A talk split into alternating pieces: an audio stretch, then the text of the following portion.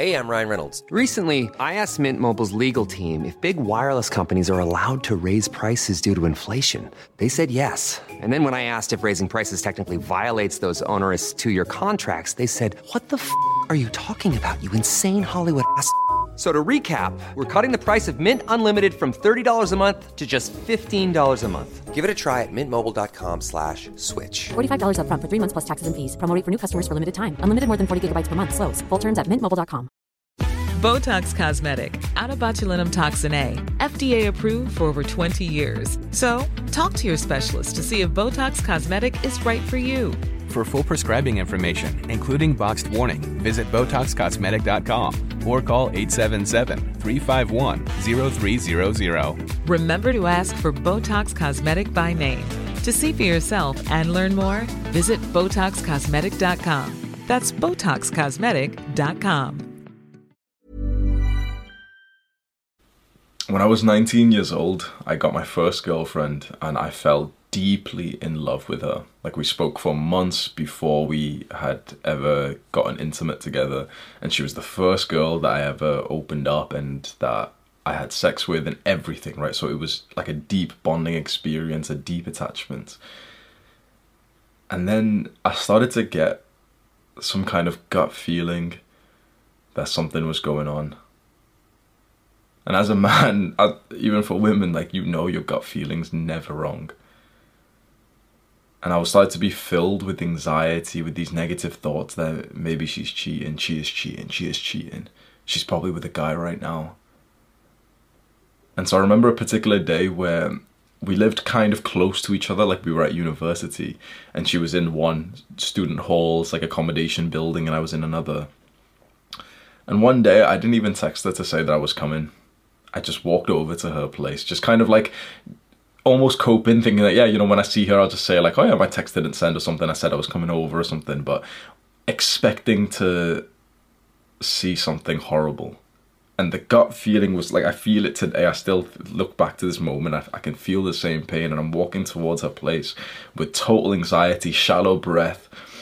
I walk into her building and I actually get let into like the first part of the building where usually you need like a key fob, but someone was stood outside, so they just pressed it for me.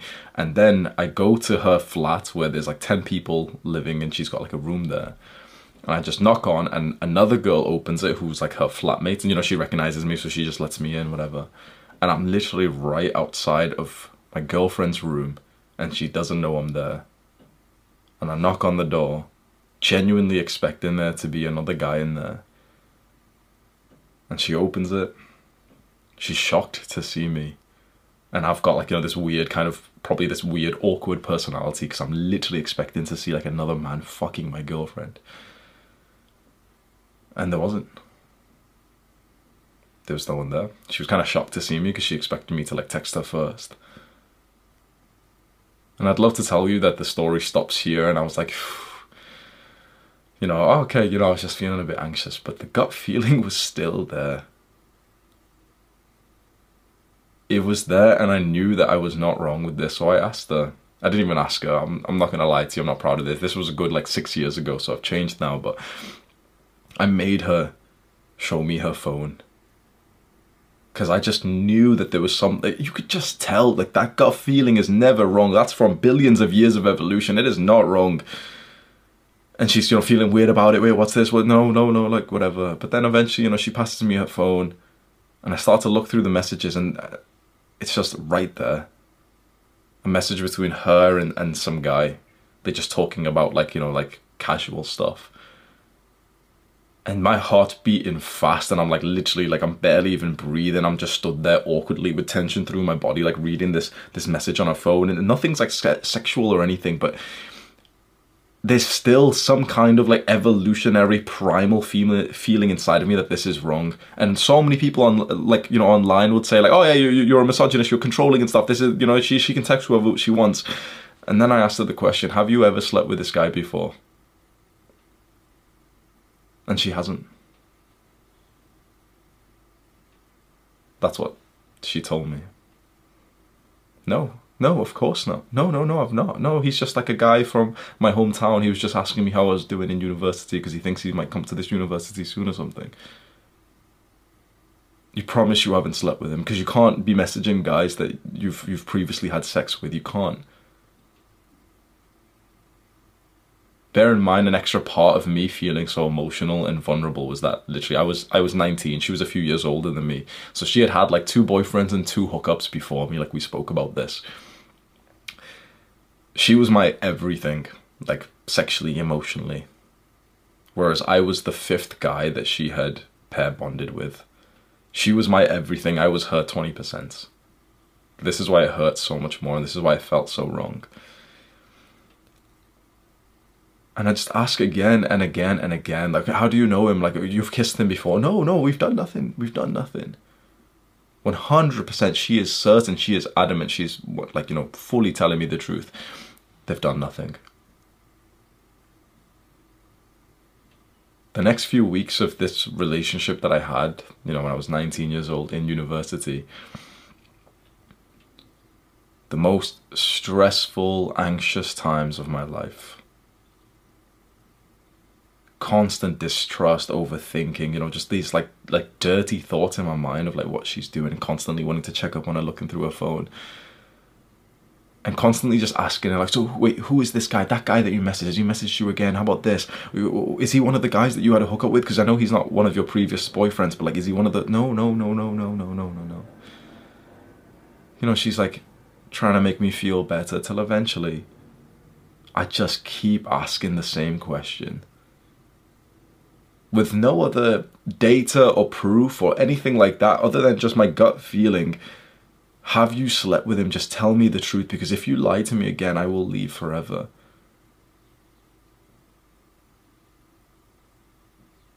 And that's when she nods her head and says yes. That that gut punch like that dry throat, literally heart tearing feeling that I felt then. I remember this was on a video call and I was here in this house in the garage in like we have like a home gym and I was just sat on the bench like you know almost like literally bullying her into saying like tell me the truth. I know like I I, I can feel it inside. I know that he you he's someone that you've had sex with before and you can't like you've you've told me so many times you've you've lied so many times. I had no proof of this other than just my gut feeling. You've lied so many times and just seeing her her like sort of head of bow down in shame and when she told me i lit bro i put like my my phone like on the video camera like down like this and i literally had like some kind of like fucking like weird face for a few seconds of total primal pain straight afterwards i pressed hung up I went onto WhatsApp, I blocked her. I went onto i iMessage, blocked her. FaceTime, blocked her. Instagram, blocked her. Facebook, blocked her. Blocked her from everything.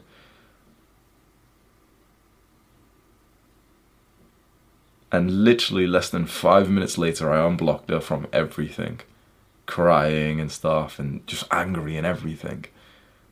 And I tell her, yeah, I'm breaking up with you and everything. And she's crying and she's so upset. And she's, I'm so sorry I've hurt you and everything. Then I tell her, I command her, go through your phone right now and delete every single picture that we have together. Every single one, go do it right now. Go delete them from Instagram, go delete them from Facebook, every single one. And I do the exact same thing.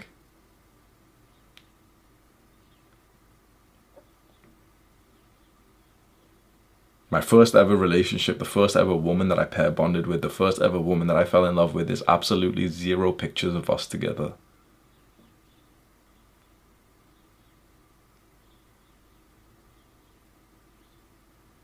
And I wanted again to block her after this and to break up entirely, but feeling so fragile and so hurt pushed me towards her even more.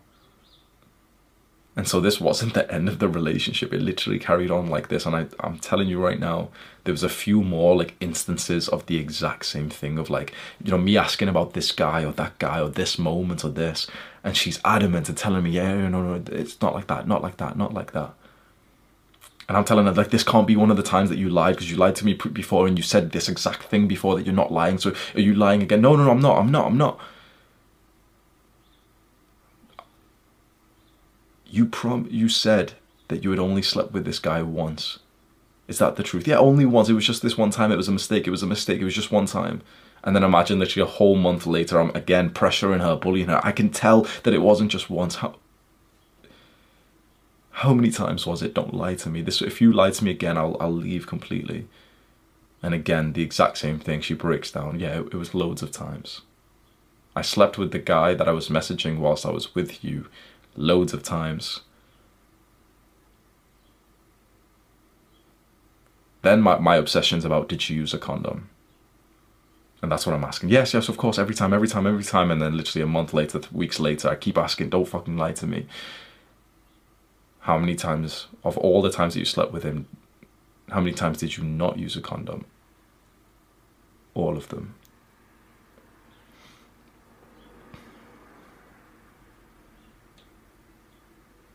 I was an absolute wreck through these months when this was happening.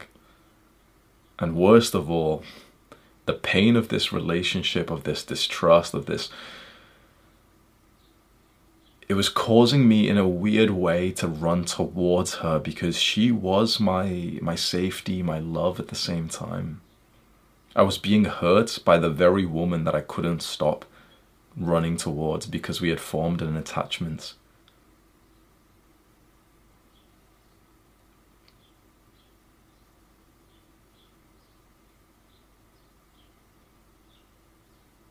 I didn't learn my lesson. I didn't know there was a lesson to be learned, and so a whole one year later, you know, this girlfriend's like gone and stuff. Okay, so we broke up and everything's you know back to normal. I'm back to being single and stuff. And one year later, I fall in love with what goes on to be essentially my my second girlfriend, and I still remember this one very particularly in 2018 on Christmas Day. Christmas Day we were gonna spend Christmas together, and I'm in her room in our student accommodation, and she goes onto Facebook for whatever reason, like Facebook Messenger. Like this was back a little while ago, a few years ago, when people used Facebook to message instead of like WhatsApp or whatever. And she goes onto Facebook Messenger, and my friend's name is there. I'm not even, I'm not lying to you. My friend's name is there. And that could have been fine. You know, it literally could have just been like, oh, Merry Christmas, okay? Yeah, fair enough, whatever. And as soon as I see it, I say like, oh, what, what has he messaged? I won't say his name, but what what did what has he messaged you about? What have you guys spoke about? She literally does this. She sees that I saw that message and she goes, no, he's not. No, no, what are you talking about? She, I literally saw her in front of me, literally swipe and delete the message, and then she's like fully, like believing. She fully believed the fact that the message wasn't there to begin with. Now, any man of respect would just see that, be like, "What the fuck? Yeah, I'm leaving. What the? I'm like, we're done." But I wasn't a man who who knew anything about life at this point. And so, you know, I'm probably shocked. I'm like angry, like emotional. Why did you do that? No. And she's like adamant. She's fully adamant to the point that, you know, like I can't help but to believe her a little bit, even though that's stupid. And like she literally deleted a message from my friend. They were talking about who knows what.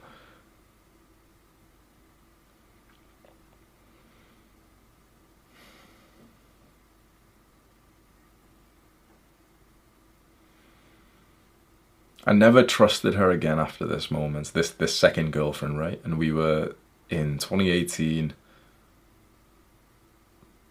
I never trusted her again. I promise you, I never trusted her again. And I continued dating her for two years after this. We lived together for over a year. We literally got an apartment together. I couldn't trust her. I hated her. I resented her. I was so angry. And all of these negative emotions again pushed me towards the very woman who was causing them. Because there was something inside of me that needed to be healed. Now you could hear this story, and, and lots of men will, and think, yeah, yeah, women, women ain't shit. But I think as a masculine man, it's important that we take 100% responsibility and we look at ourselves how in what way was i causing this stuff? How in what way was i attracting like these kinds of women who were acting like this? And it comes down to something called attachment styles. And if you can understand attachment styles you'll be able to avoid a lot of heartbreak that i personally went through. And I, my hope with this is that i've been through some very painful dating experiences that I can look back and almost be shocked at how I went through them without any level of knowledge. My hope is that you can learn from my mistakes so that you can save yourself from some pain and end up like surpassing me in your growth. So I want you to answer some questions right now so that we know this is relevant for you. There's just quickly, there's three attachment styles, and the one that I'm just going to teach you about is called the anxious attachment style. This whole video will just be about the anxious attachment style because that's what I have. So answer these questions, right? Do you obsessively think about her even when you should focus on other things? Do you worry a lot that she could be cheating, lying, or hiding things behind your back? Maybe she's ready to leave you. Do you want to be as close as possible to her? To spend all day with her? Does it make you feel in some weird way safe to think like what if you just kept her around in your vision 24/7 so that she can't like do anything else? Does that make you like feel kind of safe and secure? Do you feel anxious when she doesn't text back fast enough?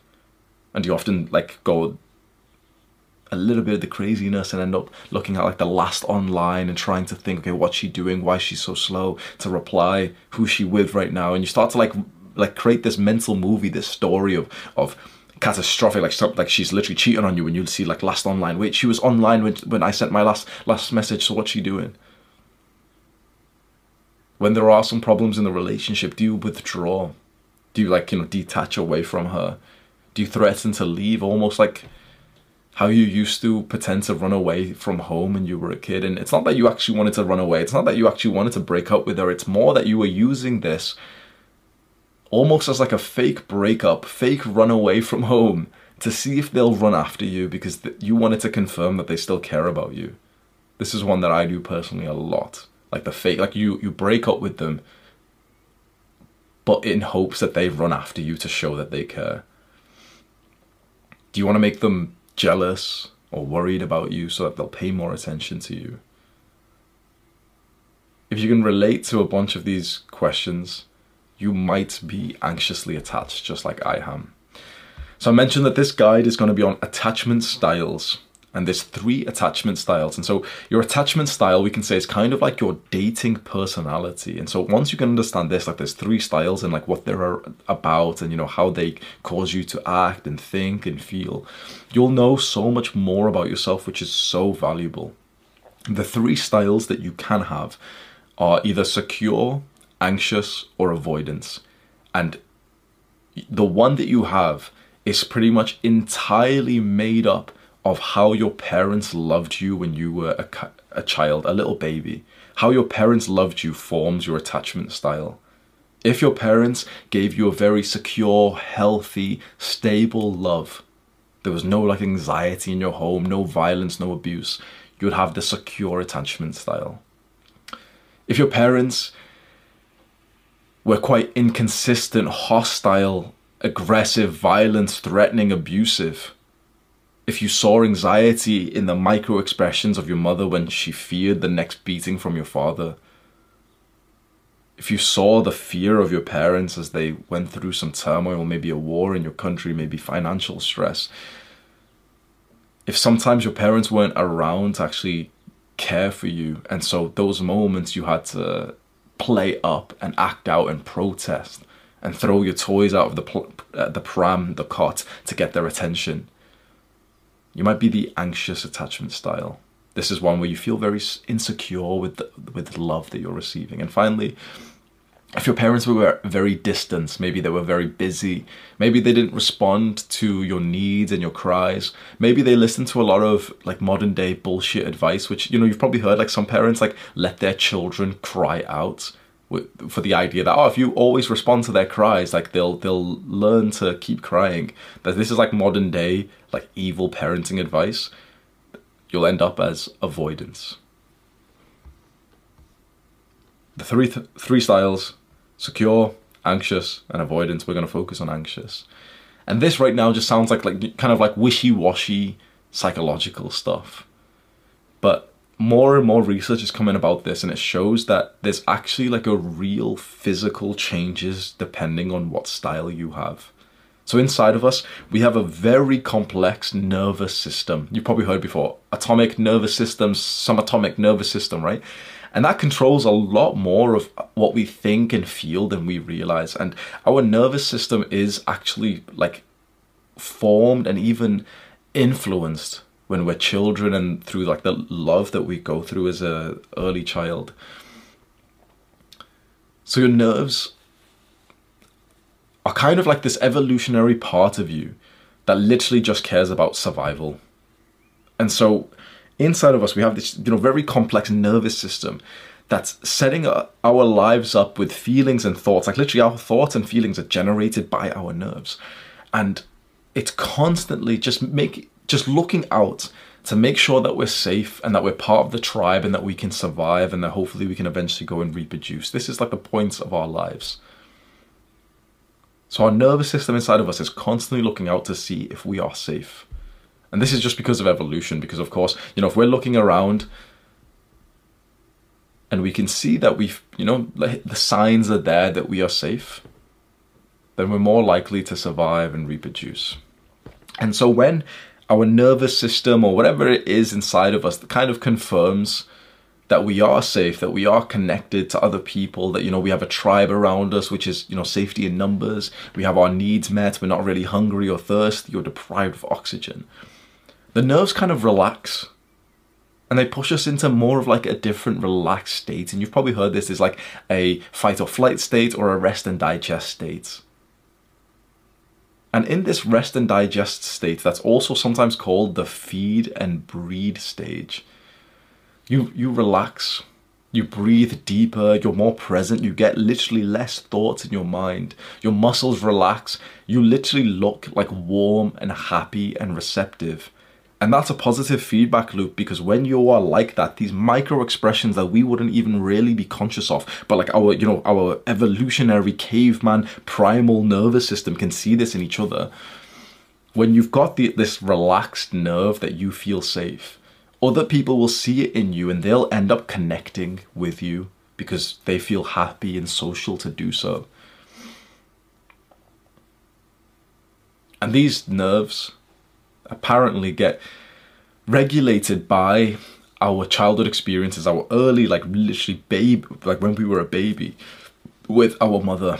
Our nervous system starts to correlate and link up with hers when you know, imagine like literally, imagine how malleable you are as a newborn. When your mother looks down at you and she has like a happy, warm face and she's so receptive to your micro needs and she just, you know, somehow is like a good mother who's attuned to you and she knows that one particular cry means that you've shit yourself and another cry means that you're hungry and another cry means that you're warm. You know, some mothers can pick up on this. She will react to you in a way that soothes all of these issues and you start to pair bond with her in a beautiful way.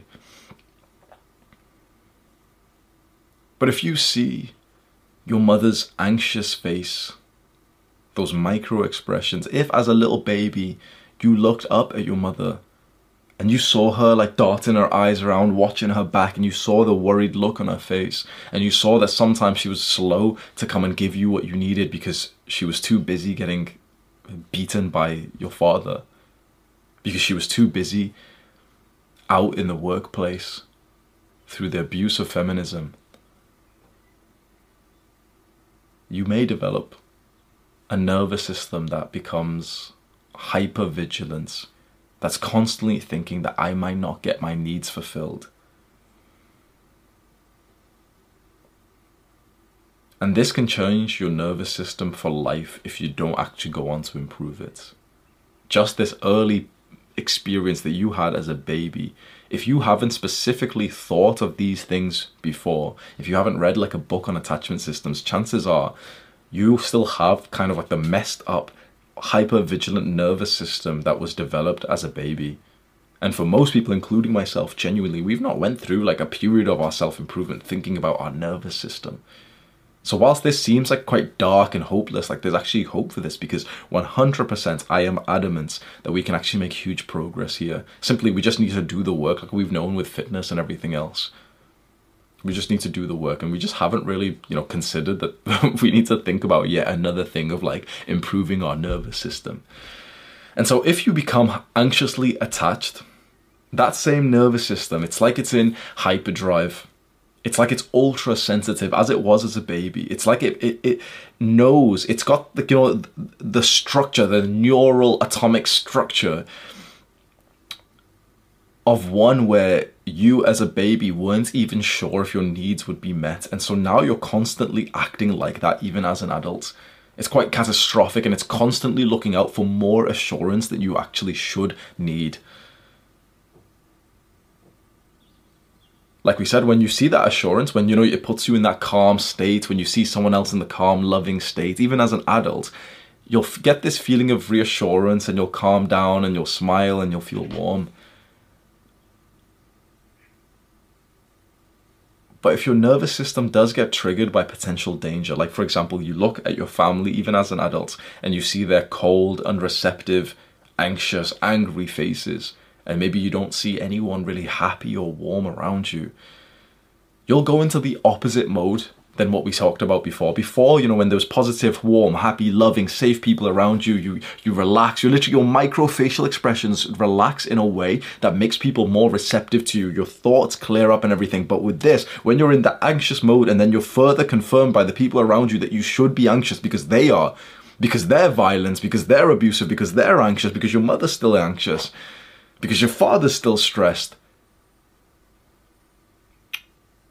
it will put you into the opposite mode where you will breathe faster and you'll have more anxious thoughts and more like this just reoccurring thoughts in your mind. You'll have social anxiety of thinking, will I be accepted? What will they think of me? Am I walking weird? What do I do with my hands? You'll have these like stupid thoughts in your brain. What should I say next? I don't know what to say in a conversation all of your muscles will tense, your shallow breathing, you'll, you'll cave your body inwards, you won't breathe like as a masculine man is supposed to, down his front and deep into his belly. And worst of all, then, when you're in this hyper vigilant state, it makes it extremely hard for someone else to connect with you and to calm you down. Because if you can imagine yourself from a third person perspective, when you're in this anxious state, this hyper overdrive state, honestly, you don't look like a good person to, to be around other people are going to kind of see these like random micro expressions, your body language, things that you're not even aware of. The fact that you're overthinking, but you think that, you know, people can't see your thoughts. People can see if you're thinking some weird shit, bro. It, it, it appears in your body language. Then someone else who is warm, happy, and loving, who could have, like, you know, spent time with you and kind of calmed you down, and you see their warm face that would have helped, well, they're going to see it and actually not feel compelled to come towards you and now you're the lonely kid in the corridor. You're the one who feels awkward eating his lunch by himself.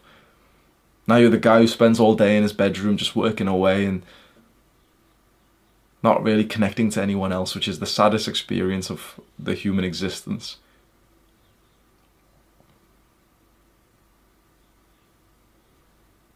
We need someone. If you want to know, like, the way out of this, this is genuinely a lifelong curse unless you don't fix it. It's something that we've never really thought about before. Like, what our micro expressions from our nervous system are causing that I may be, like, you know, we know about anxiety, okay, anxious thoughts and stuff, but this is weird concept, right? This is very, like, deep compared to the things we thought about. This is genuinely a lifelong curse and it will never go away unless you actually do something actively to fix it. And there's a lot of things we'll talk about today, but I want to give you the simple answer right now, which is hard to achieve, but it's quite simple in like what we need to do. There's no woo-woo practices or anything. The single greatest thing for your anxious attachment style is to find someone who loves you so much and so relentlessly and fearlessly and so compassionately that their love will penetrate through all of like your anxious nervous system that they will see you sometimes in your anxious states in your hyperdrive neurotic states and they love you so much that they'll still come up to you and, and embrace you and, and make you feel warm and loved and secure. And this person who's secure in their own way who's predictable in, in a beautiful way will continuously just keep coming back to you every single time you need it. Just to kind of like you know the, they don't even need to say anything just the way that they they hold you and that they look at you and they talk to you which will just calm down your nervous system. That's what we need. You need at least one person in your life who can do that for you. And i'm so sorry if you don't have one just yet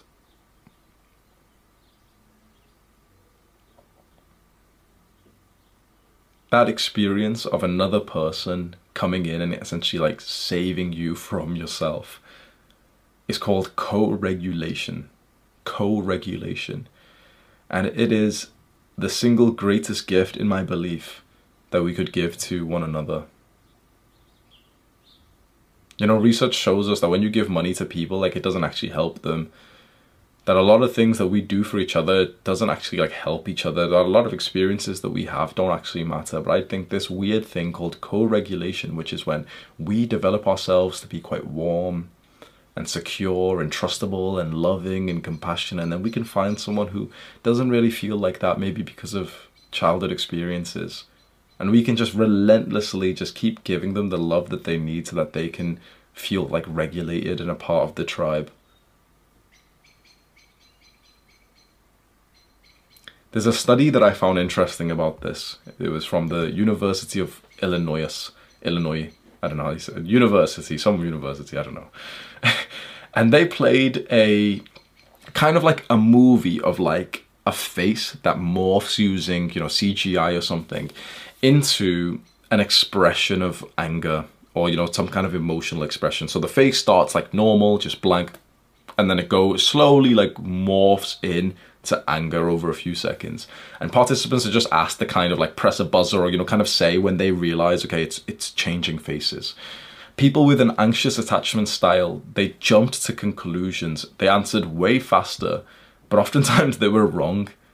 So what it is, if you've got an anxious attachment style, you're just more jumpy you're more sensitive to like social micro social cues right you know it's something obvious is like you know someone literally coming at you and punching you or someone shouting at you that's a huge thing and that's obvious and everyone kind of gets that right if someone literally is being aggressive towards you almost no one is wrong in their interpretation for that aggression. You, you, no matter what language you speak, no matter even if you have a learning disability, you, we know what aggressive faces look like. But for the micro expressions of like you know the small changes in someone's face this is what anxious attachment style people they pick up on usually wrongly because we since we're so sensitive and with you know our nervous system is in overdrive constantly looking out. It's like we'll pick up on the smallest things too early and often we'll start to feed into the narrative like you know we'll see this mental mo- this this movie of this face getting angry and from the start we'll think yeah it's angry it's angry it's, it's angry at me i've got to protect myself it's angry at me because of this thing but i'm angry at, at him because he did this thing last year and like you know like we we jump into this and suddenly we're in this deep mental like this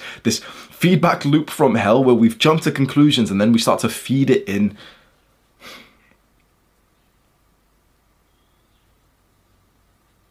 Interestingly, the study did like a second study afterwards where they made the anxious attachment people actually wait longer before they could say like what emotion it was going to. So it's like okay, you'd see it, but you had to essentially go slow and be patient before you could make your analysis. And when they did that, anxious attachment people were, were the best at uh, answering the question essentially. So it's like this is our our negative and positive is that often we'll jump to conclusions as soon as we see the micro expression in someone's face or you know the energy or just how we're feeling. And that's a bad thing because often we're wrong. But if we take our time and we're patient and you know we don't indulge in the the first thought that comes to mind and we try to just like you know we try to use a bit more consciousness a bit more of like the human brain instead of the monkey brain that's when we're actually better at interpreting how other people are feeling than every other kind of person. Like anxious attachment people are usually very empathetic. You've probably seen this yourself. You're usually like very empathetic. You can feel someone else's pain. When you saw that kid getting bullied, you genuinely felt like the pain for him. Maybe you didn't help him. You didn't have the confidence to and you didn't want to risk being bullied yourself but you feel other people's pain a lot more than maybe you've got some other friends who you know they heard some like bad news and you were there like visualizing it and feeling the pain whereas your friends just like, ignored it or something there is hope for us because of something called neuroplasticity You've probably heard of this this word before. It's quite like a, a new term that a bunch of scientists are talking about, neuroplasticity. And essentially what it means is that our brain can keep making new patterns and keep, essentially just keep learning for the rest of our lives. This is somewhat new to realize, but like 100 years ago, people thought your brain just kind of stopped learning and, and forming new ideas and everything at like age 25. Like a lot of people just had that like limiting belief. These days, we genuinely know it's common sense now, but it's like your brain can keep learning and forming new neural pathways and attachments and everything. So essentially, like if we start to train ourselves to be securely attached, the neuroplasticity neurons, whatever, will start to form that eventually we will actually have like this pathway that our brain will start to follow. Like it'll be hard at first. It's kind of like um, clearing your driveway of snow. We don't really do that in the UK, but imagine you've got to clear your driveway of snow. The first time you do is really hard, but then after that you can keep using the same pathway, and then the more you use it, the easier it is. The, the issue is we've used the pathway of anxiety for most of our lives, and so it's very easy and natural to go there. But we can start to create the pathway of secure, healthy attachments. And the more that we do that, the more that we think about it, the more that we obsess over it, the more that we have the opportunities to, the more that we remember it, the more that we actually do it and we commit ourselves to it, and then we, you know, we experience some kind of discomfort by doing it and some pain and some sacrifice, the more easier it will be.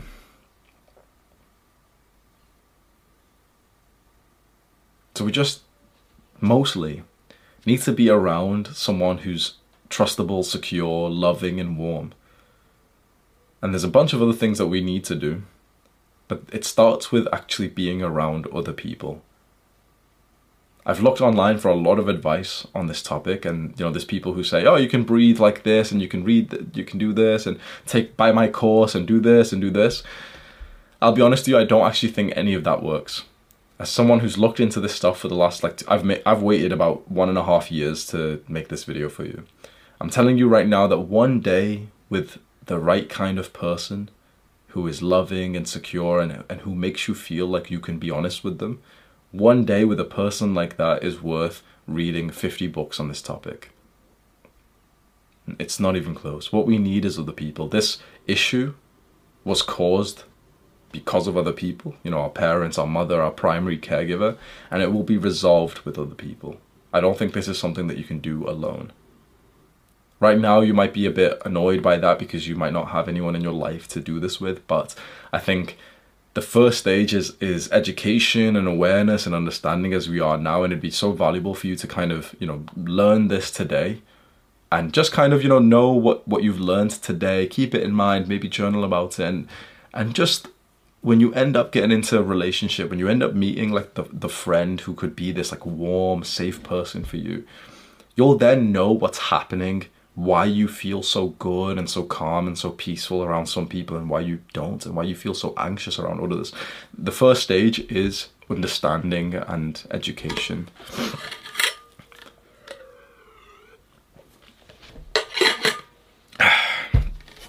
So when we are around other people, our nervous system is just constantly analyzing what's happening and it's constantly just asking, Am I safe? Will they betray me? Will they kick me out of the tribe? In the modern day, I don't think we think enough about like our primal tendencies, our natural tendencies. I don't think our brain, our body, scratch that. I don't think our brain and nervous system, our body has, but that's a, something else interesting, which is uh, our brain and our nervous system hasn't actually evolved for a long time we pretty much still have the same brain and nervous system as our caveman ancestors. And they were thinking about the tribe. They were like, you know, imagine like a cave woman. She's got to feel a little bit anxious and got to be looking out to make sure that the caveman's not going to leave her because it genuinely means death otherwise. In the modern day, if you and your friend stop being friends, it doesn't mean death anymore. It doesn't mean that you're going to starve anymore, but it feels like that. Like, you know, a modern day breakup is hugely painful, but it doesn't actually affect your life as much as like it used to. You know, a breakup like 10,000 years ago probably meant that you weren't going to reproduce. It probably meant if you were a woman that you were going to die now. You're going to be left alone. These days, it doesn't actually like equate to anything. You can go find a new partner in like five minutes on Tinder. And yet, it's entirely painful because we still have the same brain. And so this part of us, this brain and this neural neuro circuit inside our nerves is constantly just wanting to make sure that we're part of the tribe. And so when we're with other people who have those small micro expressions who are so warm and trusting, we feel like we're part of the tribe and we calm down and we start to contribute and we start to feel happy and social and everything. And, and this is such a beautiful experience and almost no one has that these days. Because we don't have tribes these days. Most people don't even have friends literally like like on average most people literally have one or two friends. And often they're not even like actually good friends with those people. They're not actually like even close with them. If you can't tell your friend that you feel anxious if you can't hug your friend they're not actually your friend. They're just people that you play video games with.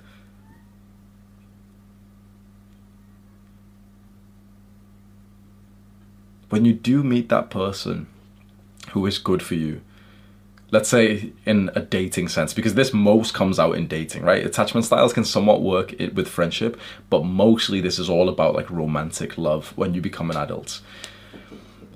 That's when it's most chaotic as well. That's when it's most problematic. So that's something we're going to focus on now. When you do meet the person who is warm and safe and and trustworthy you feel at yourself those negative thoughts, those anxious thoughts go away, and it's like you walk through the world with a smile on your face.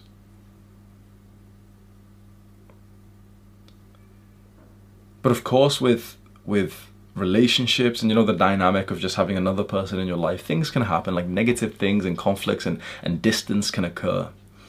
So I want you to imagine right now that you have this anxious attachment style and you get into a relationship with a girl who, you know, it's, it's really hype, you've been dating and everything there'll be a moment where you feel a little bit anxious for whatever reason. Maybe you can't even acknowledge that it, it's, you know, this anxious attachment style. And the number one thing that you'll want to do at the first instance of feeling anxious is that you'll want to get close to your partner. You'll want to get close to someone else and get reassurance from their micro expressions, their body language, from their like warm, compassionate love that you're still loved, that you're still safe. This is the first thing that you'll want. Wanting this is called activating strategies. So, this is when you activate your anxious attachment style and you just want to like feel the love again because you don't feel totally safe. When you've got an anxious attachment style, you'll, you'll go through this a lot more and a lot faster than people who have got like a secure style. And so there's a few things that will be quite normal, which is like you'll think about them, you'll miss them, you'll remember only their good qualities and you'll think that they're the one and you'll you know get so many memories and everything. And this is you like yearning for closeness yearning for attachment yearning just for the reassurance that you're still safe and loved. And so if your partner when you feel this and hopefully you're able to communicate it, it with them which is one of the largest parts about this anxious attachment people aren't usually good at communicating this. But let's say you know you have if your partner then responds with what you needed which was just love and reassurance then it's like you calm back down, your anxious attachment system's been deactivated, and you just kind of like calm back down, you feel really good, and you can go focus on work, you can go focus on everything else. But if, for example, they're not really there for you, they're busy at work, she's busy, she's not replying or something, and she, um, she might find it a bit weird that you need this, a bit sad, a bit lame, or she might not want to give this to you, she might be, feel a bit distant herself. That's when they'll get a little bit more triggered so if this activating strategy doesn't work, you become a lot more worried than before. Before it was like, you know, you yearned for closeness. If you try to get that closeness and your partner doesn't really give it to you, and you can replace like partner for friend or family or whatever, but you know, this is mostly in a dating sense. You may go into what's called protest behavior. So protest behavior is what we do when our activating strategy like doesn't work. So protest behavior we do when we wanted to get closer but they don't actually seem to like want to get closer to us. So suddenly it's like oh shit like we're actually like out there in the wild by ourselves now. We still are sure that they still probably do love us, but now we can no longer rationally and objectively look at the situation. Now we are entirely emotional. And you might believe that you're some masculine man, stoic man, men, masculine men aren't emotional. You might believe this, but trust me, at this point, when you when you genuinely like your, your nervous system and your brain thinks that you might be getting banished from the tribe, The most masculine man, the most stoic man is emotional at this point. So you start to lose trust in the other person because you start to feel like they're making you anxious and you start to obsessively think about them. And these now, what you do is often like harmful acts to try and re-establish some connection. Your your past, you know, being level-headed and speaking to them and just telling them the truth that you know you need some reassurance. That seems really sad to you now. That seems really scary, and you can't imagine that now you're doing toxic shit. For me, personally at this point you know when i really really need that level of closeness and, and obviously like you know we've done this before without actually having these thoughts in our mind. We've just kind of like done it for some reason. You know you just almost automatically act how your childhood has made you act as an adult honestly. Most people are quite afk like they're just playing the game on like automation mode. And so for me my my protest behavior is often about withdrawing so when there's like issues in a relationship and I want to get closer to her, but it doesn't seem like she wants to, or I don't even have the confidence to kind of tell her, or the you know the honesty or authenticity to tell her that I want to get closer to her because I don't think she'll understand or whatever she'll think it's gay, or you know what I mean. I'll start to withdraw. So whilst I love her dearly, I'll literally start to message her less and reply to her messages less, and I'll I won't pick up the the phone if she calls me, and I'll just you know I'll have this thing in my mind of like, yeah, you know, fuck, fuck her and everything. Yeah, I'm just gonna go to the gym and like get a pump and like, you know, I'll just go speak to more other girls and everything. I'm essentially like running away. Just like I used to run away as a kid. It wasn't that I actually wanted to run away and start a new life out in the woods in the park nearby. It was that I was running away whilst like looking back to see if my parents were running after me. And even if they were angry, just knowing that they were running after me was was what I needed. And so when this gets to an extreme level for me, I start to almost like like break up with her, with the person I'm dating. But not actually mean it, but I kind of tell her like out of aggression that I'm breaking up with her. But then I'll literally stay there hoping that she argues and she fights for it. It's toxic as fuck, right? This isn't a good thing, of course, but I'm just telling you a tendency that I've noticed in myself. And the reason why we do this we're throwing our toys out of the pram just to see if, if mummy's going to come in and look at us now. Sometimes, like, you know, we, because this is genuinely what probably happened as a baby, is like our need for love and closeness wasn't met. We were crying and our mum ignored it. Sometimes she'd come in and help us, and other times she wouldn't. And so we kind of learned from from being a baby that if we really cried really aggressively, or if we like shit ourselves everywhere, or if we you know threw our toys out of the pram, that's when mummy would come and she'd be angry but it's like okay but she's here now you know like if she's here that means she loves me. And so it's like a toxic behavior that we probably learnt from from early childhood. And we just do the adult equivalent of that which is just texting them or, or not texting them at, at all and just withdrawing.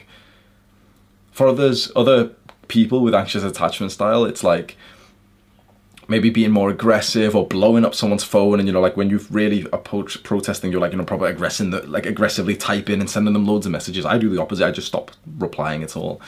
Maybe you're keeping score at how and you're looking at how long it took them to reply to you. Now you're going to double that. You know this will get them back. You're trying to like one up them. You're trying to you know tit for tat tat them you're trying to make them jealous, maybe you act hostile and, and aggressive, and you don't actually do these things because you're a bad person. You don't do these things because you don't love them. You literally do these things because you love that person and you want their attention, but you don't know the healthy way to go about doing that. Because this is what worked as a baby with our mothers and fathers.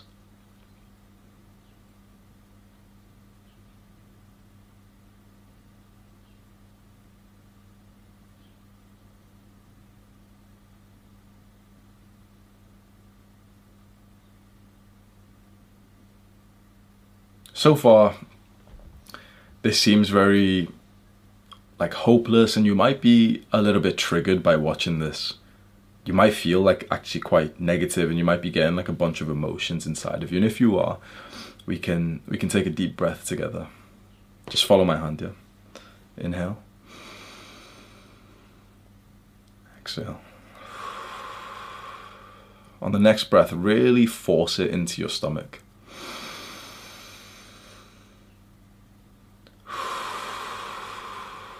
And on this final breath, just really make it loud. It doesn't even matter if anyone hears you.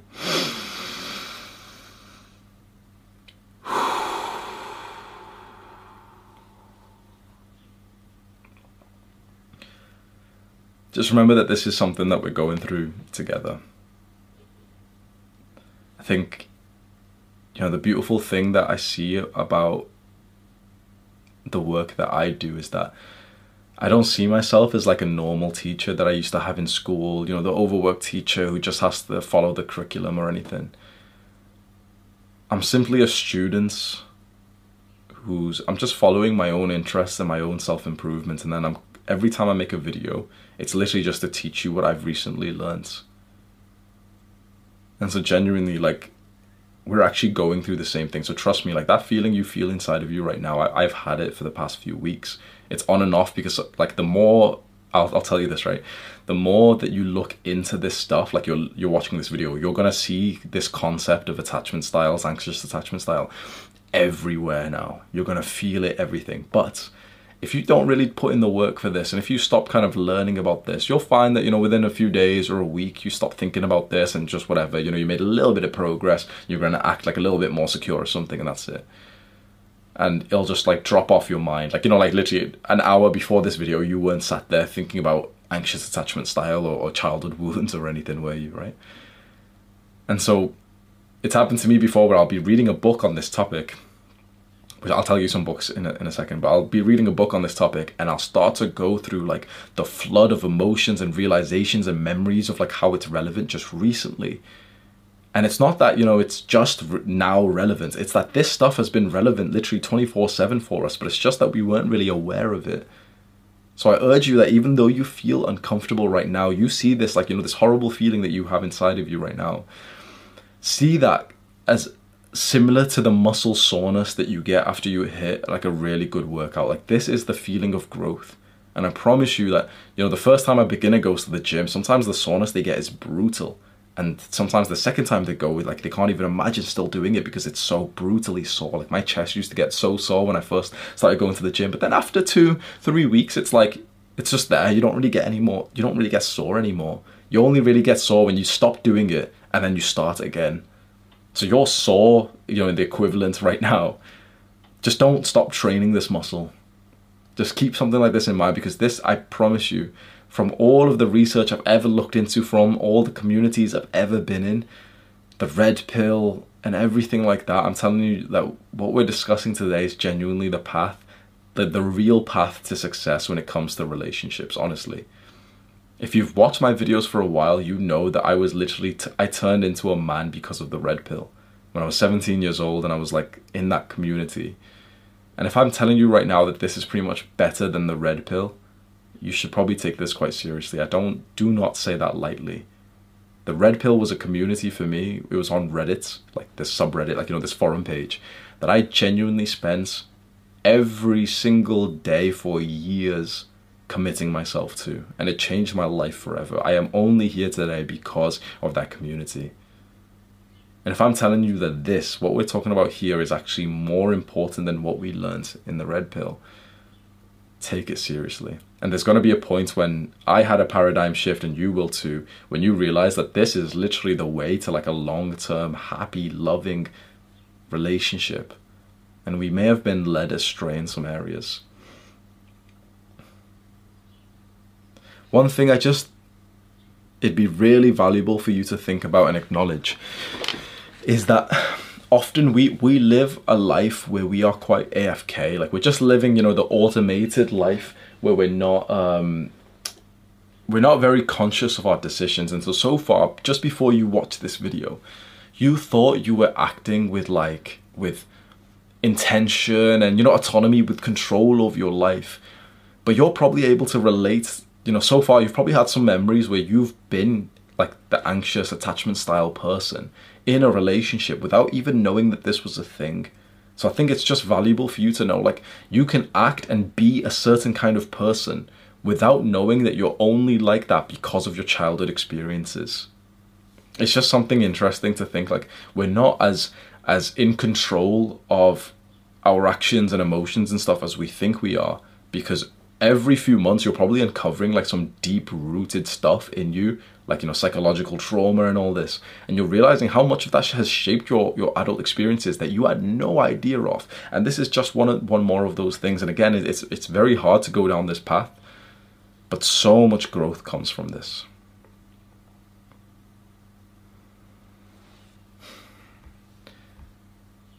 So when you start dating as an adult, and now you've started to think about attachment styles,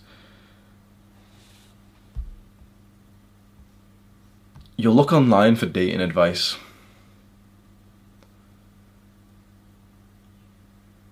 And most dating advice, including pretty much all of the videos that I've made, may actually lead you astray especially if you're a young man, especially if you're you're you're in this space where you're watching my videos and you're you know you're probably you probably know what the red pill is or you've heard of it. You probably watch like Andrew Tate and everything.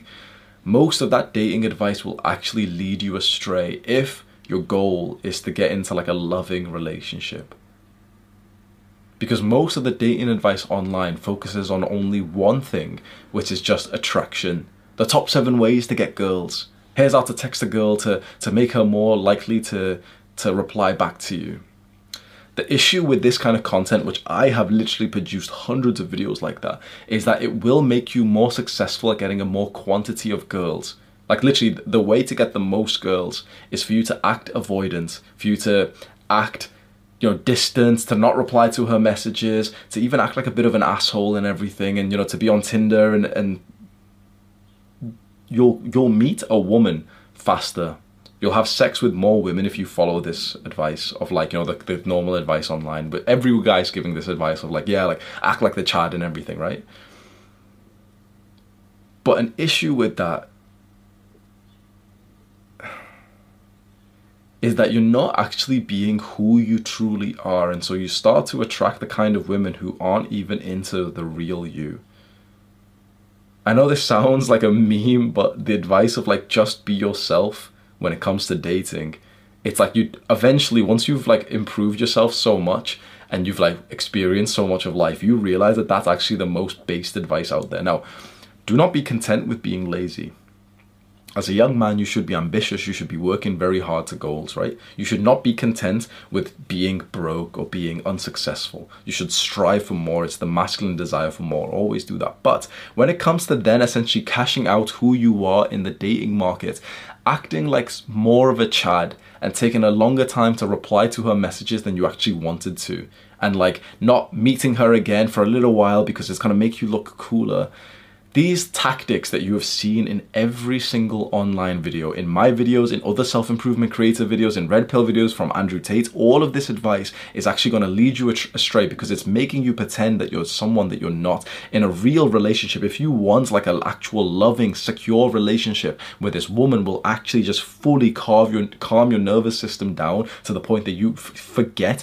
that you have this anxious attachment style, it comes honestly from just being 100% genuine and authentic and real to who you are. Again, a quick disclaimer this does not mean that you should be fine with being a chump, being broke. You should set big goals. You should aim to make a fortune. You should aim to build a, a, physique that you're really proud of. But when it comes to what you want from love and a relationship, you should be 100% honest with that.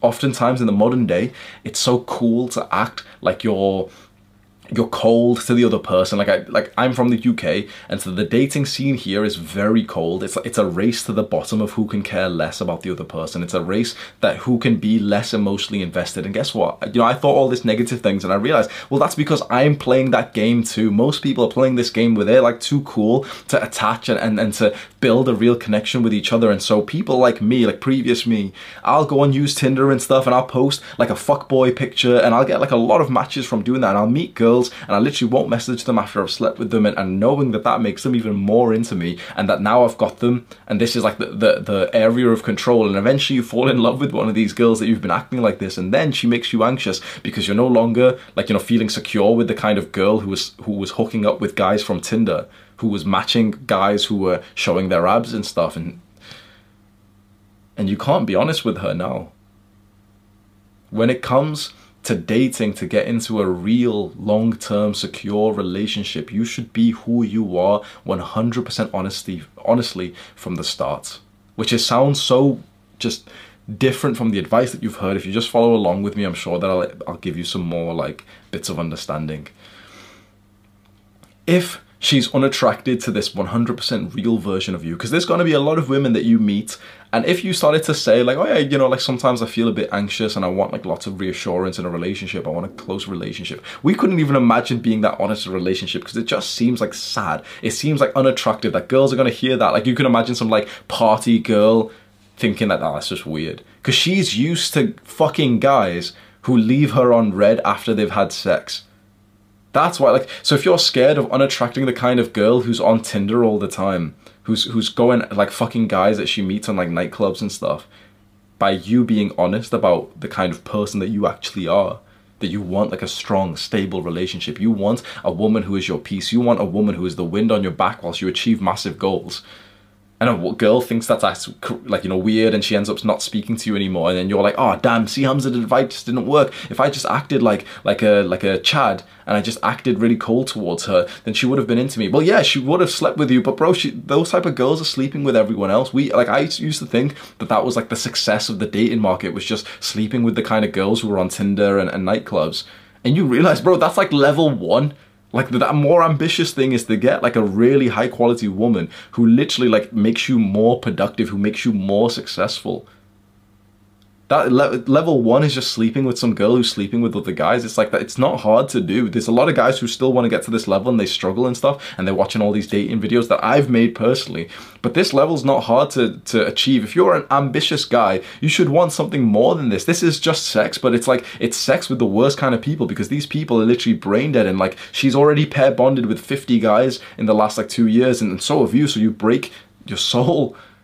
The the more ambitious thing is is you want a high quality woman who you still have awesome or even better sex with anyway.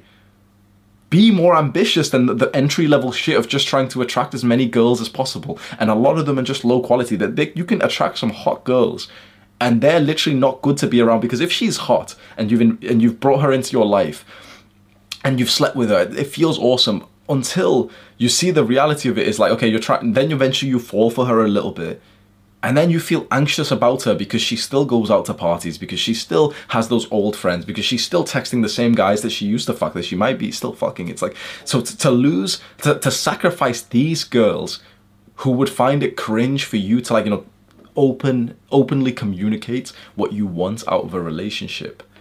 To sacrifice these girls is, it's a valuable sacrifice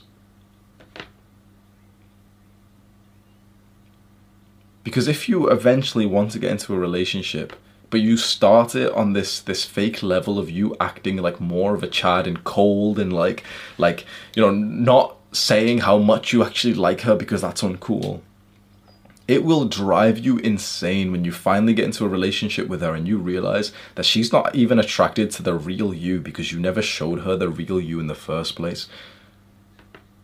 Men who are anxiously attached we're usually terrible at getting into relationships because we're quite needy and everything and that's why men like us we often do go really deep into the dating advice and red pill community online and we're following all these guys who are saying this advice and you know we end up being led astray without realizing it because the first step of following this advice is that you actually get more girls you actually have more sex and you're like yes finally this is awesome. But just wait up until you fall in love with one of these girls and you realize only when it's too late that she's literally not even attracted to the real you. She was attracted to that like fake persona that you put on. And you you also realize that you're not even attracted to her. But you know, when you have sex a bunch of times, like the, the bond does does start to form. If you don't act 100% honest, you'll end up attracting a girl who's not even attracted to your real pers- personality.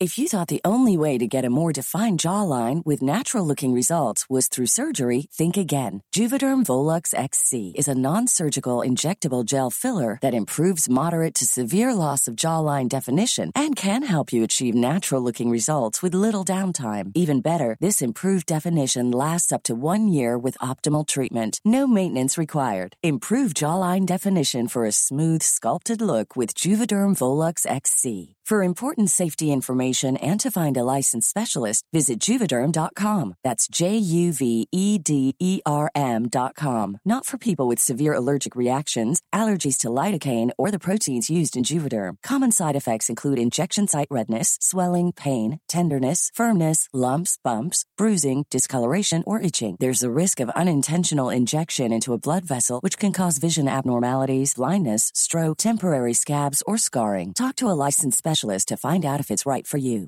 Hey, I'm Ryan Reynolds. At Mint Mobile, we like to do the opposite of what Big Wireless does. They charge you a lot, we charge you a little. So naturally, when they announced they'd be raising their prices due to inflation, we decided to deflate our prices due to not hating you. That's right. We're cutting the price of Mint Unlimited from $30 a month to just $15 a month. Give it a try at mintmobile.com slash switch. $45 upfront for three months plus taxes and fees. Promo rate for new customers for limited time. Unlimited more than 40 gigabytes per month. Slows. Full terms at mintmobile.com.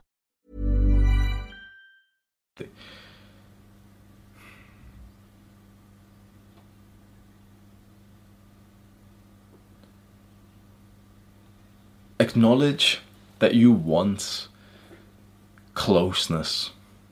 So, in the modern dating game, which is a game that people play, it's like this game to be less invested into each other, to be more avoidant than the other person.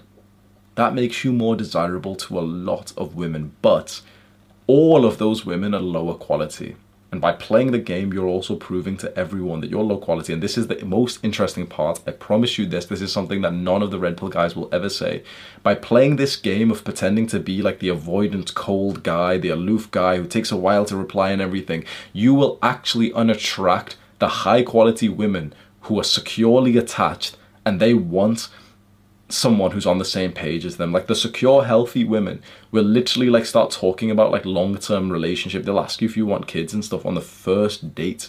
If they're even single to begin with, like you know, the secure women, literally, they're not. They're usually not like. Sometimes they do go onto dating apps. It's just like you know, people say, "Oh, you'll never meet a good woman on, on dating apps." I slightly disagree because I do think that pretty much most people use dating apps these days. Even include, I can imagine like a like a good woman. Let's say she's literally only ever had like one boyfriend before. I can imagine that she still ends up downloading like Bumble just that you know because it's like some of her friends have mentioned it. She's heard about it, and it's just like yeah, you know, she's just kind of seeing it. I can imagine that same woman is getting a bunch of messages, but she's not actually like meeting those guys. That's the you know the most important thing. But if you play this game of pretending to be like this avoidance personality instead of showing that you are, you know, you're you're like you're a guy who wants a lot of closeness and security and reassurance and consistent, predictable, safe love. We're afraid of showing that because we know that a lot of girls would be absolutely like revolted by it. And we're afraid of losing those girls because often we attach some level of ego and validation and worthiness to attracting as many girls as possible. But those girls who aren't attracted to that real version of us, good riddance. We were never compatible with them in the first place. Trust me when I say that you do not want to get closer, even just have sex, with a girl who isn't compatible with you. It's a shit experience, and if you've slept around or dated around, you know this yourself.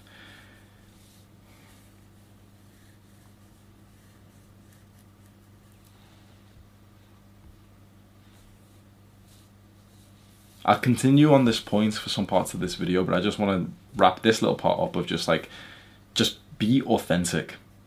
Again, this does not mean, I, I need to say this because I know for a fact some people are going to say, like, oh, Hamza's turned blue pill. I'm not blue pill. There's, oh, I'm like, this is not an excuse for you to be a Jeffrey and to be lazy. You should still be an incredibly high value man. But when it comes to what you want from a relationship, be totally honest and think to yourself, yeah, you know what? I feel quite like honestly, like if, just say it to yourself, no one else, right? I honestly do feel quite anxious if I if I date a girl who goes to a lot of parties. I would feel kind of anxious and, and like weird. Like I'd be scared that she's probably hooking up with guys, and even if she's not even fully cheating, she's probably getting guys like flirting with her, and she's probably like laughing and enjoying herself with other guys. I don't want that. Have the honesty to just say that. I think that this is the more confident thing to do. And again, there's going to be men and women who, who look at us being honest here and think that this is cringe or uncomfortable. But fuck them, they're, they're all the ones who are let, genuinely like broken to begin with.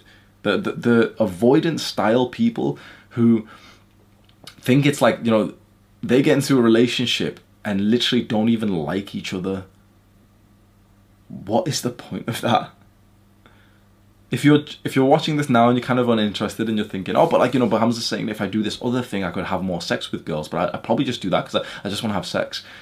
There's a video that I've just recently posted to this channel, which you might be interested in, which is called "Reject Degeneracy and Embrace God." Just maybe consider that. If you're like watching this right now and you're thinking, oh, but like I just want to do whatever's going to get me laid as fast as possible, consider that. If you're watching this now, I'm assuming that you actually are beginning to realize the value of having like like essentially like a wife, like a really good. And I'm not talking like you know, oftentimes in the the red pill again, it's like yeah, don't marry. You know, women are all thoughts and stuff. The thing is, well, yes, for you.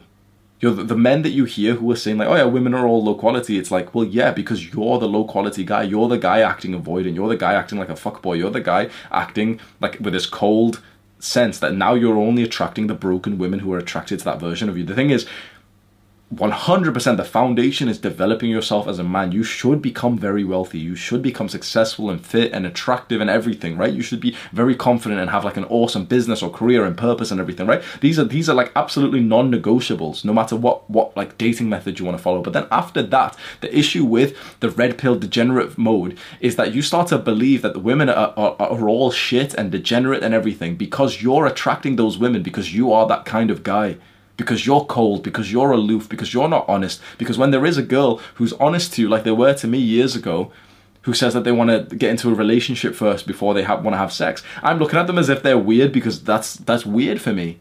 And so she's out of my mind, and I'm starting to attach more to girls who I'm sleeping with on the first day that I see them. And we're both playing this game. We both met in a nightclub, and now I think all women are shit because we, I met her, I've met every girl in a nightclub before. It's like, no, it's not that all women are shit, it's that you and the women that you date are shit because you're shit. Build yourself up to be such an incredible man, high value man, but then think to yourself, okay, what is the most ambitious I could be for the kind of dating life that I want? And it would be to have like your absolute 10 out of 10 supportive wife. Or even wives. And the thing is, one extra point I need to say is like, bro, you're gonna have literally a better sex life with this woman.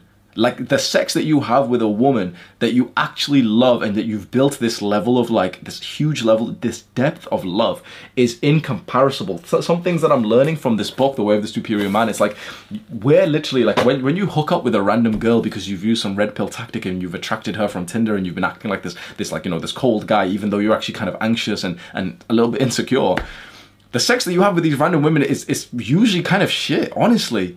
But you can level up like like that's like level one sex, bro. You can get to like a level 100, which becomes like some weird spiritual experience where you start to feel God and everything. Like there's levels to this shit, and you're not gonna get that with some random girl that you don't trust, that you can't open your heart to.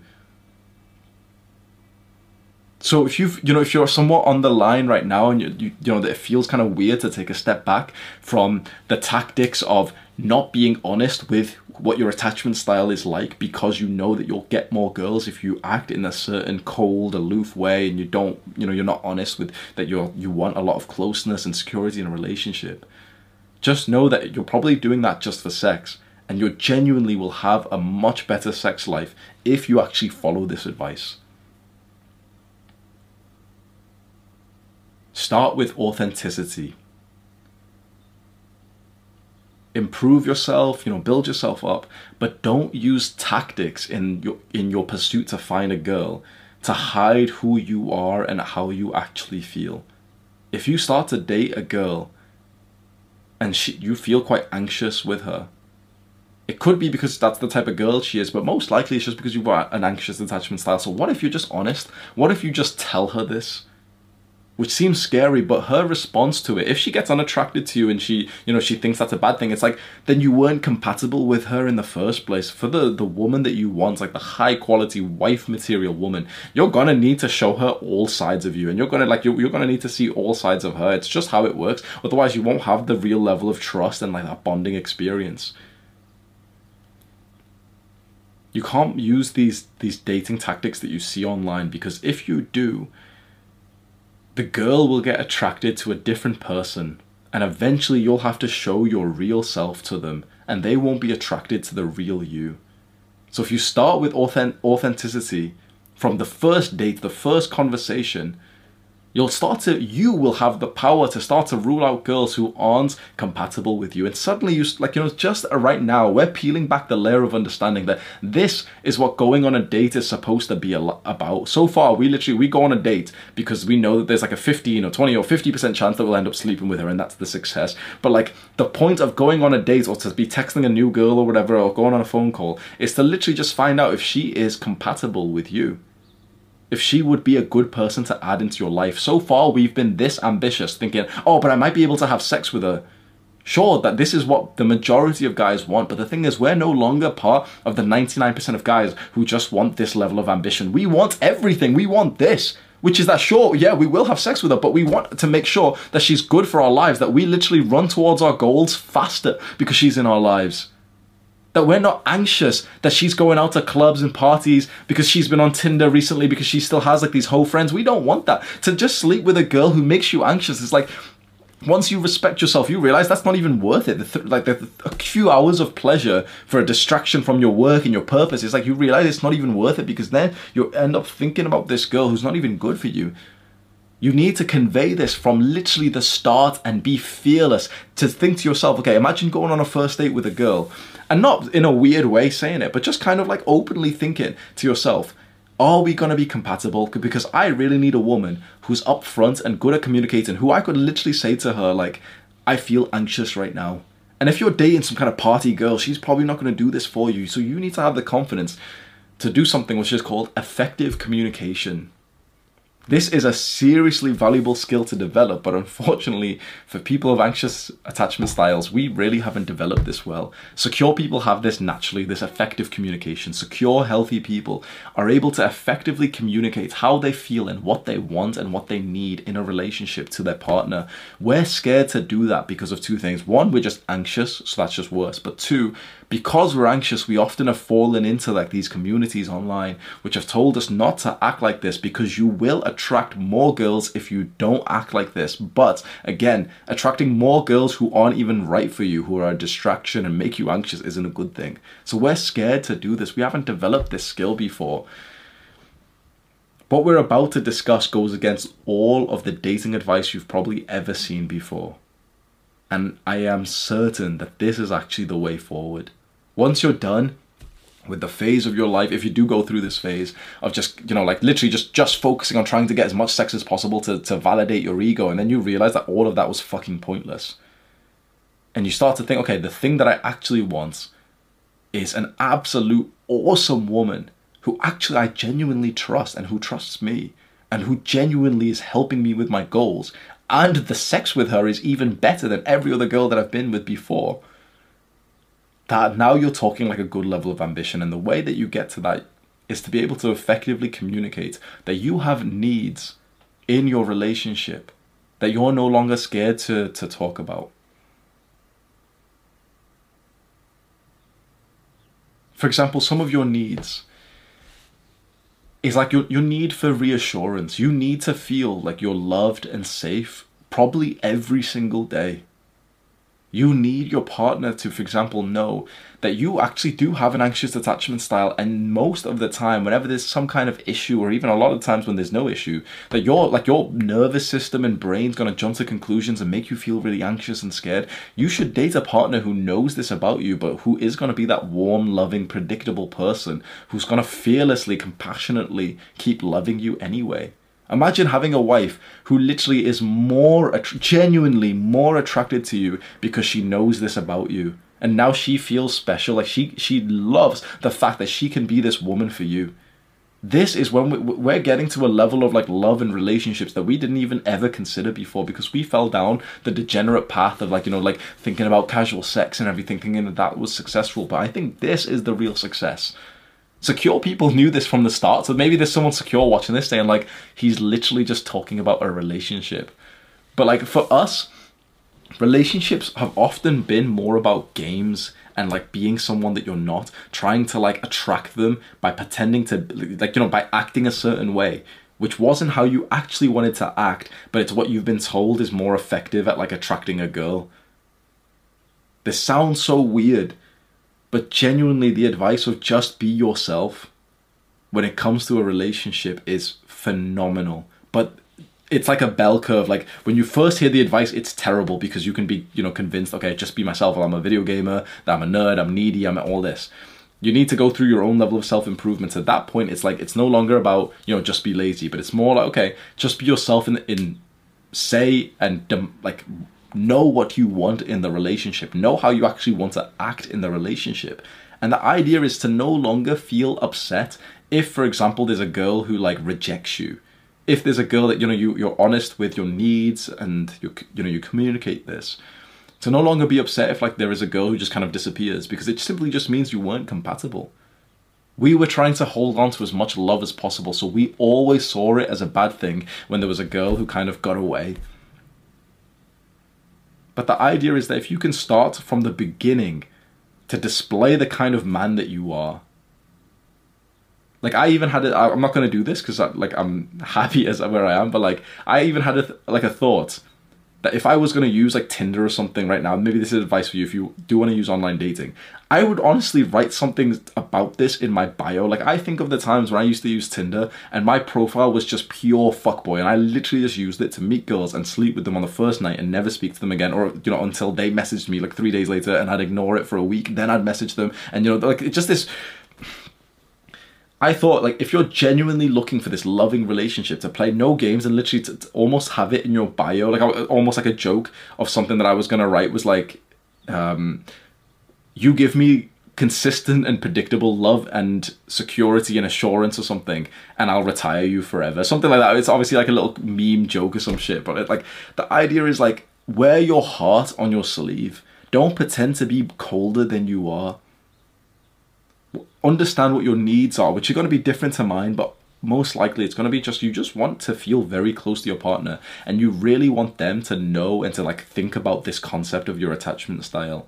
You want them to like probably not get into environments that you're going to feel even more anxious in. Like, for example, you don't want her to have friends who are hoes who are encouraging her to like you know come out and drink and most likely like her friends are, are you know inviting guys out and stuff you're probably going to feel anxious about that you don't want her to be distant and to not reply all day. You don't want her to be going out to clubs. You don't want her to be friends with, with guys and stuff, right? You could hide all this stuff in your mind and just, you know, not acknowledge it.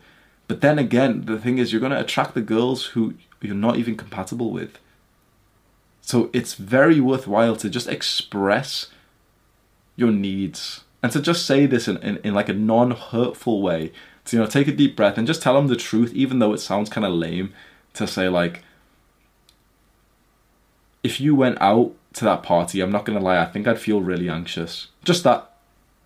And just see how they reply. And this seems so, this is scary to do because you're you're thinking right now like they're they're gonna think I'm a chump or something. But how she replies will tell you whether or not she was gonna be this this woman that you should actually have in your life. If she finds it weird and then she goes to the party anyway and you're there anxious as fuck, it's like, bro, trust me, she's not right for you. So even though your relationship might have taken a hit because now you've opened up to her, it's like she wasn't right for you in the first place.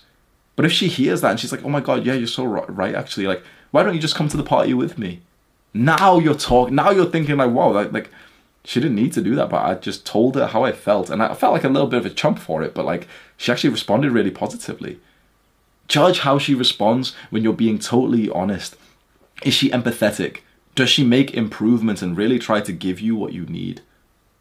For my girl, literally every moment that I've told her of something that I want her to do or that you know something that like I don't want her to do, she's done it. She's literally like she's she's left friendship groups. She has like 5 people in her phone contact list. I've seen it. Seeing that your woman actually makes the improvements that she needs to do to make you feel more secure because you know she, like certainly they're, they're real improvements right that shows you like oh shit like maybe we are really compatible like she didn't need to be perfect to begin with she you know she could have been acting in ways that wasn't really perfect but then as soon as you highlight it in a really respectful way like a like a teamwork kind teammate kind of way and she responds and she's like oh my god yeah you're actually so right like I said, I said this to my girl. I told her like you have this one friend who isn't actually like she's your only friend who is like a hoe. Like your other friends are actually like really good, but you've got this one hoe friend who's not even good for you. I don't understand why you're still friends with her. And if I'm honest, if you ever do like when you if you do spend time with her, if you do anything big with her, like if you end up going to like some party or something with her, like she, I can only think that this one friend is the one that you'd do something that would make me anxious and I wouldn't like that. I just don't really understand why you're still friends with this girl who like isn't even improving herself. She's got nothing in common. And straight away, my girl was like, "Yeah, you're ap- actually absolutely right. I have thought this before, actually." And she just yesterday sent sent her a message saying like, um, "They're not they're just not going to be friends anymore." She literally sent her a big message. She changed her phone number. And so think about how like seen and heard and and that I feel and secure I feel now.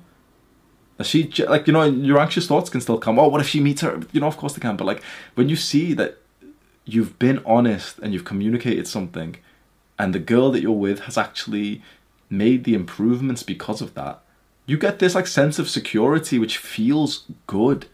And this is how you, you should feel like at peace in a relationship. Do they respect your boundaries? Or do they think it's like cringe and uncomfortable and controlling? Because I'm going to tell you a story, right?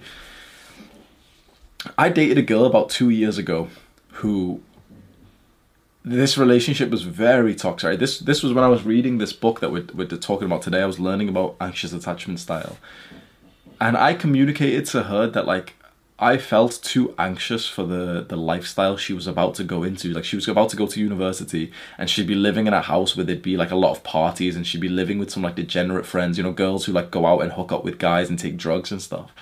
And I, I just made it clear to her that like I didn't want her to go out with girls anymore. I didn't want her to party anymore. And what was interesting was that she actually understood straight away and she changed her like her um her plans for me. She was literally gonna go like move to university, move into like this house with other girls, and she genuinely changed the plan for me. That's awesome, right? So I, I felt even more secure. But then slowly, like her friends and her family convinced her that this was controlling and manipulative and it wasn't because it this wasn't me controlling her this was just me saying like i would feel too anxious if this was like our environment that was your environment and this was like the logistics of our relationship that you were constantly like partying and stuff and so her friends essentially like this is of, often what may happen to you especially as you like you know you acknowledge some things about what makes you anxious. You'll notice that sometimes people will like poison your girl's mind like her whole friends her family will poison her her mind and tell her that the you go girl mentality. And suddenly like her mind flipped and she was like yeah it, it is actually controlling what you're saying hamza. Like you, you don't want me to like go out for girls nights out with my friends you don't want me to go to parties and like flirt with guys there that's controlling and manipulative so we split up i expressed my need i expressed like you know how i felt that i felt anxious when she was getting into these these degenerate environments that aren't good for you this would genuinely not only be good for me because I'd feel less anxious, but like it'd be good for her as well to take a step back from like the, the party drug scene. Of course it would. But she couldn't really accept it. And so that made me it made it clear that we were incompatible. Along with also seeing the incompatibility of her family and friends who were encouraging her to literally be a degenerate. Like, so we broke up. Imagine if I didn't express this need, and imagine if every time she went to a party, or you know, she eventually goes to live in like a house with there's loads of parties, I'm just there, just anxious, thinking, is she cheating? Is she flirting with guys? Imagine if I just lived with that because all the red pill alpha males are telling you to like never show, like you know, never like to say how you feel to a girl or anything. And I've gave advice like that before as well, and I, I think in terms of attracting like a degenerate like i would have been able to keep this girl in my life right if i followed more of the red pill path which is like in a level that's kind in a way that's kind of successful. Like oh yeah yeah see like you know but you split up afterwards so you lost her bro. Like you would have been able to keep having sex with her if you just acted like a, like like cold and like a chad bro. But it's like imagine how much mental turmoil i would have been through if i stayed there. But like oh yeah but you get to have sex with her bro. It's like who gives a shit? If there's a girl who's making you anxious, it is not worth literally sex or anything else that she can give you. I was honest, I com- communicated my needs. She didn't respect that. She didn't respect the boundaries. And so we simply split up and like thank God that we did. I'm proud of of how I handled that. So her response to your effective communication when you you know tell a girl like how you feel, how she responds to it is literally just the best sign ever for you. Because if you tell her like, "Oh, I actually feel anxious about this," and she finds it weird or she even looks like loses respect for you or something, then you know that simply you're just not compatible with her. And, and you know, this is a new lens, like a paradigm shift of dating, which is like, oh yeah, that this is the point of the point of dating isn't to try and get as many girls as you possibly can. The point of dating is to try and find like the one or like you know the multiple wives if you want to, like the serious relationship which is actually really good for you. This is the point of dating, is to rule out the people who aren't good for you. And so to be honest with that. Effectively tell her what you think about something in your relationship like you know you want to get closer you feel anxious when she does this you feel anxious about you know one friend that she has you don't like the fact that she's got male friends or something like that right and just watch her response just see how she responds and then you'll see if you are compatible or not and this i wrote this down like this is so healthy. Like we're used to playing games we're following tactics and strategies to get them to like us more to you know attract them more. Fuck that. Improve yourself you know be a good man be a like a high status man right? Be be wealthy successful. Don't stop improving yourself. But then who be who you genuinely are with 100% truth when it comes to like serious dating because you don't want to fall in love with a girl and have her fall in love with you only to realize that she actually fell in love with a fake version of you that you were putting on in the, the first stages of your relationship And she's probably been doing that too as well.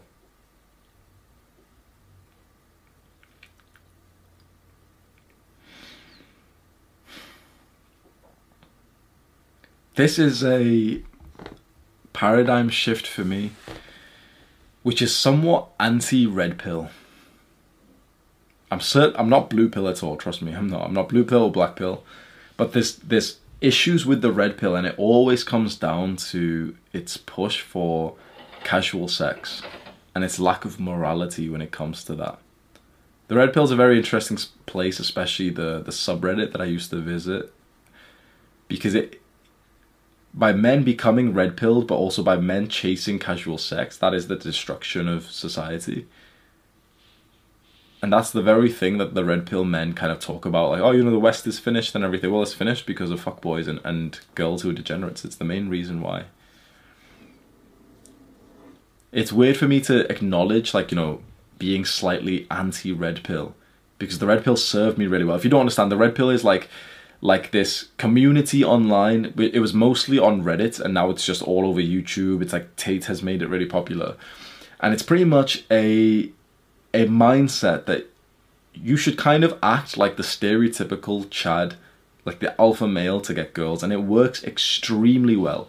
The the way that you will attract the most girls is by just being pure red pill, but you start to realize that there's sex above this level. There's there's um, success above this level. This level is just like, oh yeah, like you know, just try and fuck as many girls as possible, and that feels awesome for so many guys. But there's levels above that, which is how about you try and meet like a woman who's genuinely good for you and then learn how to fuck her as many times as possible. And it's 10 times better with her because she actually knows what you like and she wants to put in the effort to make you feel good. The self improvement parts of the red pill is absolutely crucial. I would not be the man that I am today if I didn't wake up every single morning on the, the red pill subreddit and all these guys are saying to, you know, lift weights and to eat clean and to not be a little bitch. That's 100% really good. But when it comes to the dating tactics, which say, okay, act like this, don't talk so much, that's when it can get a little bit tricky. Like we said today, it makes you act like the stereotypical Chad who's cold and avoidance. And when you do that and it's not the authentic version of you, which if you've watched this much of the video, it's that's not who you are, you end up never connecting with the actual girl that you you end up never even attracting the girl that you genuinely would be compatible with because she's not attracted to the chad guy. You end up attracting the girls who are attracted to this like avoidant personality you know this fake persona of yours who are literally damaged broken girls who who's like who the kind of love that they want is the one that they got from their father who was avoidance who like you know wasn't around. Like you don't want to attract girls like that. They're attracted to you when you're not around. They're attracted to you when you don't message them fast. Think about that. They're attracted to you the less that you show them love. You don't want to get into a dynamic like that. And even if you say well what if i just fuck a few girls like that? It's like degeneracy is below you Casual sex is below us now. It was like such a big goal for so many of us a while ago that, you know, we, we wanted to fuck as many girls as possible. That feels awesome. But just consider that, like, we're ambitious men and there's, there's an ambitious goal above that, which is literally better for us in all ways. So why don't we just set that ambitious goal, which is find the kind of wife that you still would have sex with five times a day? Even better. To be in a loving, secure relationship where you genuinely don't feel anxious, where you genuinely, it's like she has has added so much peace and security and love to your mind that now you're actually achieving your goals even faster. Like imagine you're literally getting to your goals faster because you have like this genuinely good woman who you get no like bad like you still get you know some anxious thoughts and stuff but you like you're able to solve these out and trust me every step that you take towards like a good woman and, and effectively communicating to her about these anxious attachment styles and telling her the truth and you know being scared to like open up about this every step that you take, it's like you become like a new level of man.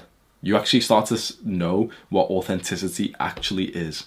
And you start to make more money in your business, you start to have more of your mental capacity, and you heal those childhood wounds that have, have cursed you for all of your life. It is scary to defy the red pill. It is scary to defy like Andrew Tate and to say to your woman that you're you're scared and you're anxious. It's scary to do those things, but major growth comes at the end of this because you actually become who you are.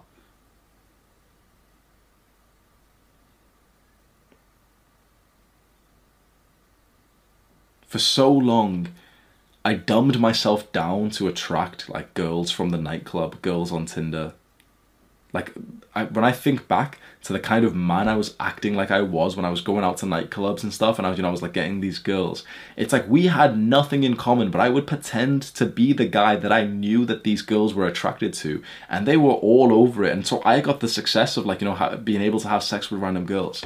That pleasure doesn't last, and pleasure is not even good for you anyway. Because, like Andrew Huberman says this about dopamine, pleasure always leads to pain. The more pleasure that we indulge in, the more pain you will go through. And so, why not just why why would you take pain just for the pursuit of like sleeping with some random drunk girl who also guess what?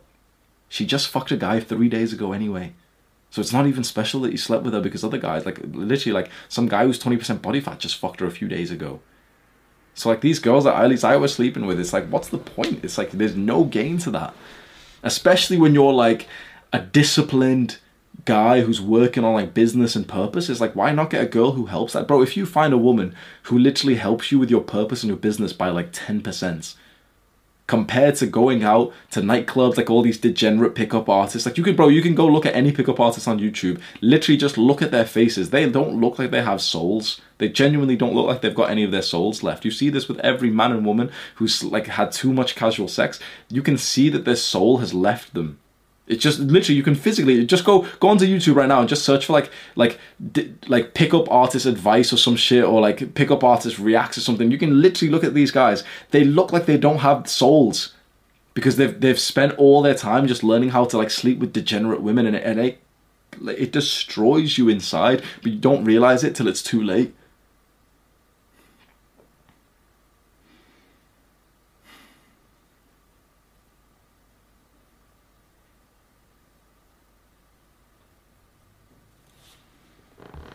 Discover who you really are and, and, i think this is the way to go about it. So when you start dating let's say you if you either got a girl right now or you know you're going on a date be upfront with the kind of guy that you are and what you'd like in a relationship. This isn't to say on the first date tell her yeah let's get married or some shit. But it's essentially just be authentic. When you get this thought this desire to text her text her but of course, first make sure the prerequisites are there. First, make sure that you're on self improvement, that you're being productive, that you're working hard, right? These, these are like prerequisites. You're not going to do well in either like any kind of strategy for dating if you don't actually have a life that you've been building up that's been, you know, actually valuable. But from that point, date in this most healthy way, which is that when you look at this woman that you're interested in, just ask yourself if you're actually compatible with her. And the only way you'll you'll feel that is if you're actually just authentic and you peel back these layers of discovering who you are. You know what you want. And then you just effectively communicate that to her. Know that inside of a relationship, you need to feel secure and loved and reassured and close to your partner. Know that and know it with with with confidence that that is something that you want in a relate. It's something that I want in a relationship. So settle for nothing less. So when, for example, you go on a date with a really hot girl, but then she ignores your message for like 24 hours and then she comes back to you, just think to yourself like, but I don't want a partner like that. So you message her instead of you know you ghosting her and you withdrawing and playing the game. How about you just message her straight up and just saying like, you know, I, I was really impressed by our first date, but I actually want to only be in a relationship with someone who makes me feel secure and, and you keep disappearing and I, I don't really want a girl like that in my life. Something like that. And imagine just being totally honest. And she's gonna reply or she's gonna ignore it, right? But then you didn't lose anything because you weren't compatible with her. If you got closer to this woman, you would have had a shit experience. Or maybe she says, you know what, like, oh, like, actually, you're so right. Imagine you tell her the truth, like, you know, I don't want to be playing games and stuff. I just want to, you know, whatever, like this. And she actually replies saying, yeah, you're absolutely right. I don't even know why I was like ignoring your message. I just, I just thought it'd make you like me more. But like, I'm so glad that you're being honest. Imagine being able to communicate that effectively with a woman. Now you're on the same side as her. Now you're on the same team. This is how healthy people date. It just took us 20 years to get here.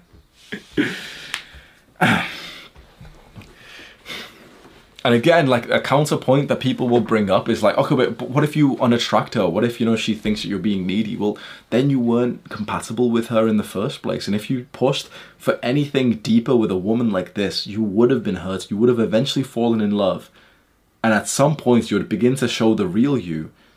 But she still would have been like leaving you on read for like 24 hours. You want to find these things early and know, okay, yeah, she acts in this way that I don't like, so I'm just not going to date this girl the worst thing for your anxious attachment style and also just the worst thing honestly one of the worst things that can that could happen to you is that you fall in love with a girl who triggers your attachment system and makes you anxious. Having been there myself at points and maybe you've experienced this it is one of the worst experiences being totally in love with a girl who makes you like neurotically anxious who you can't trust. It is literally one of the worst experiences of, of life. And you got there most likely because you kind of lied about who you were when you were attracted her in the first place. One quick point I just want to talk about is dating a girl who also has an anxious attachment style. So every book and podcast and stuff that I've looked at always talks about dating in that you're the anxious attachment style person and you're dating an avoidant person someone who's always running away from you and stuff. And I've never actually experienced that. It's very interesting. Maybe I'm I'm abnormal in this. It's something to do with me, I guess. But just from my own experience, every girl that I've dated has also had an anxious attachment style as well. So what this happens when you've got an anxious attachment style and she's got an anxious attachment style is that you both become attached very seriously and very quickly. Like both of you like climb up together in in the the the stairway of love very quickly which feels so great. You both of you both of you can't get enough of each other so you're so close. You're literally physically like wrapped up in each other. Feels amazing. Till the honeymoon period ends and then the anxiety starts to form in your mind and maybe you're thinking about her sexual past. Maybe you think you can't trust her whatever it is. But both of you then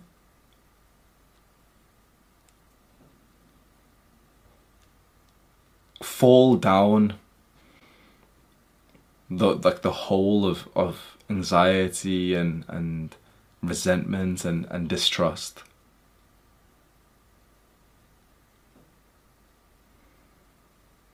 Maybe you're scared of opening up because you're scared of how she'll respond to you. Maybe she's scared that you'll abandon her like her father did.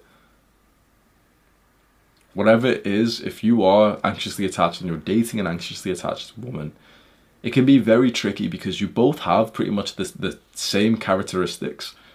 And so, what makes both of you unite pushes it up fast, but what makes both of you have some kind of problems pushes it down fast.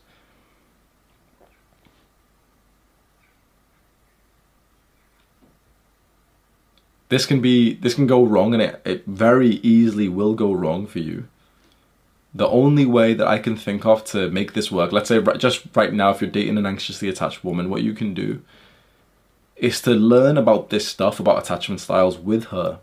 as honest as you like you know we've i've been hyping you up to be to be authentic and to tell her your needs we need her to do the exact same thing there's research out there that 100% it's obvious that the best kind of person that you should date is someone with a secure attachment style someone who's healthy and you know who, is like who's been raised right and everything. But actually there's a few anxiously attached couples where both man and woman are anxiously attached and they actually do really really well together but only if they're both understanding of attachment styles and they both kind of keep in mind that it's like your responsibility to give your gift of love and reassurance to the other person. If both of you at the same time can agree on saying like this is actually like something like a huge area of growth, we're both going to try and be as honest and upfront and authentic. Suddenly it's like you actually get like I'm telling you from experience right now. This is the thing that will put your like your your progress in this area on the fastest track that I can think of possible where both you and your partner are looking into attachment styles and you've both gave this promise that yeah we'll try our best to both of us will try our best to like you know open up and be authentic. And I, I can message my girl and say like I feel anxious about this. I could say it totally honestly. I feel anxious because you've got a friend who's a bit of a hoe and I'm scared that you'll meet her for a party and you might cheat. And when you've got a girl who can take a message like that and literally say like oh I'm so sorry that you feel that way like yeah you're right. Actually I've been thinking more about that friend and I don't even want to be friends with her anymore I'm literally going to send her one last message today. Imagine how good you're going to feel. And of course, what one lesson, I, this is really specific advice. I don't know if this is going to be applicable for you or not, but one other slight lesson I can give you is from what I've learned from the way of the superior man, is that the superior man doesn't just guide his woman into the direction that he wants her to go into. The superior man guides his woman into the divine direction, the direction that is best for her objectively. And that hopefully should be with you.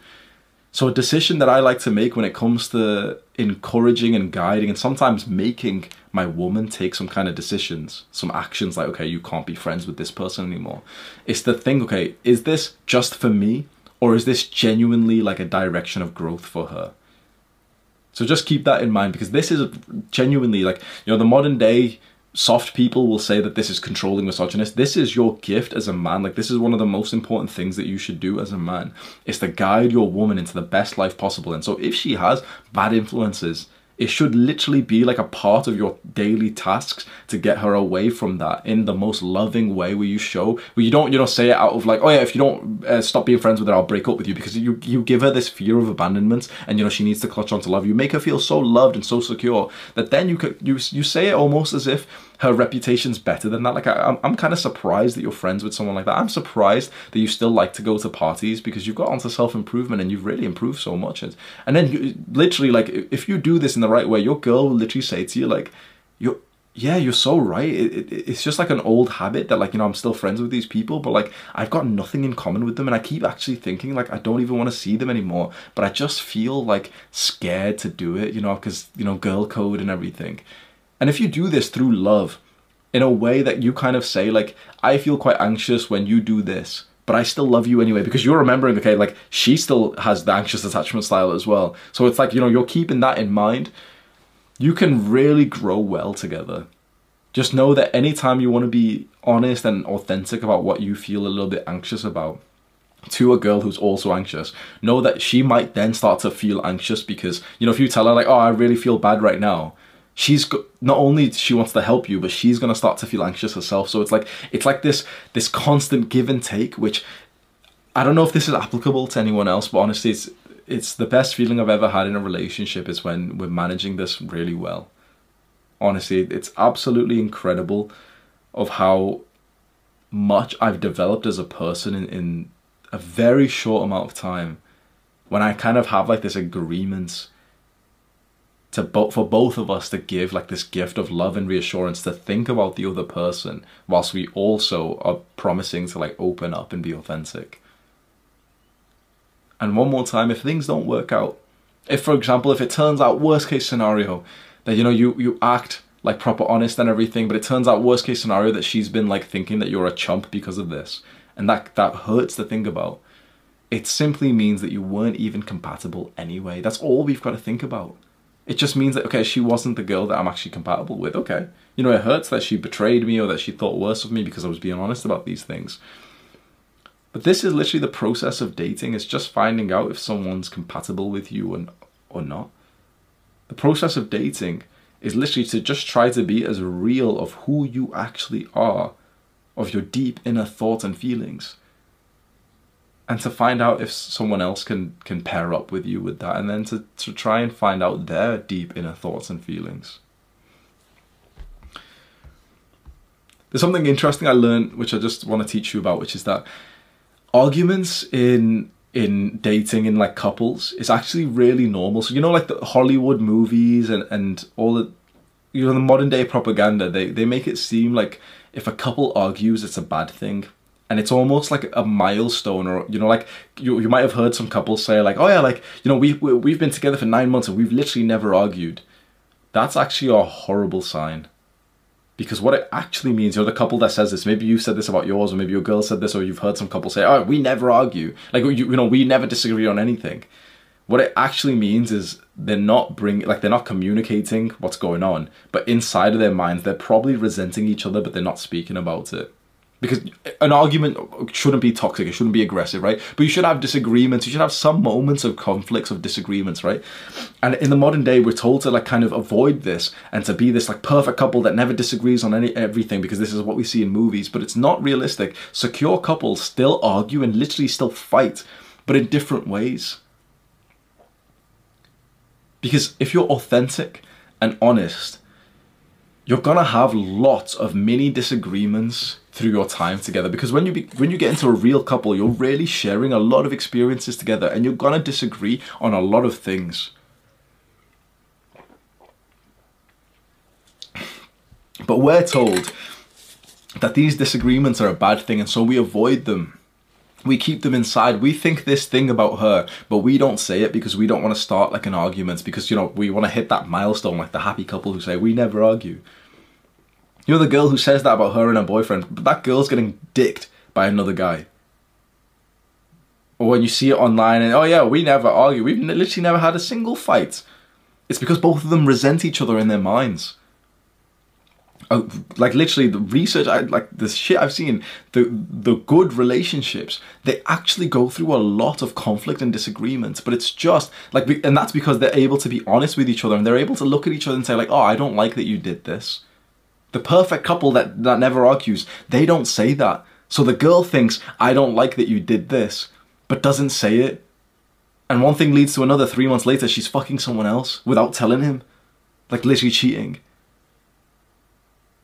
You need to have the confidence to think you, you can say to your partner, I don't like that you did this. I feel this way. I feel like this. I, I would rather do this. Because it's easier to just go along with what's, what's you know, the easiest thing especially with, with, as a masculine man in, in terms of working it's easier for you to just kind of go along your girl wants to see you and you're like yeah go whatever yeah you can come you know you don't want to upset her. It's harder to look her in the face and say you know like i'll just be totally honest baby like i, I don't actually want to see you just yet. It's not because i love you i really do love you but like i'm so in work mode and i just if i saw you right now i just wouldn't be able to be present with you. I've, I've you've got nothing to worry about. I'm, I'm sure i'm going to see you very soon. But just for the next few days like i'm so focused on work. Other than on like on the opposite hand, you could have just invited her over, spent time with her when you didn't want to, and you're resenting her, thinking, "Oh, I just wish I could work. I just wish I could be with my friends or something." If you're honest, there's going to be lots of mini disagreements and conflicts that arise with you and your partner. So instead of hoping for a relationship where there's no disagreements, no arguments, no fights, you should instead try to build the skills and, and the awareness of how to go about conflicts in a healthy way. And it is totally realistic, right? Don't believe the, the Hollywood lies. Don't believe that ideal happy couple or anything.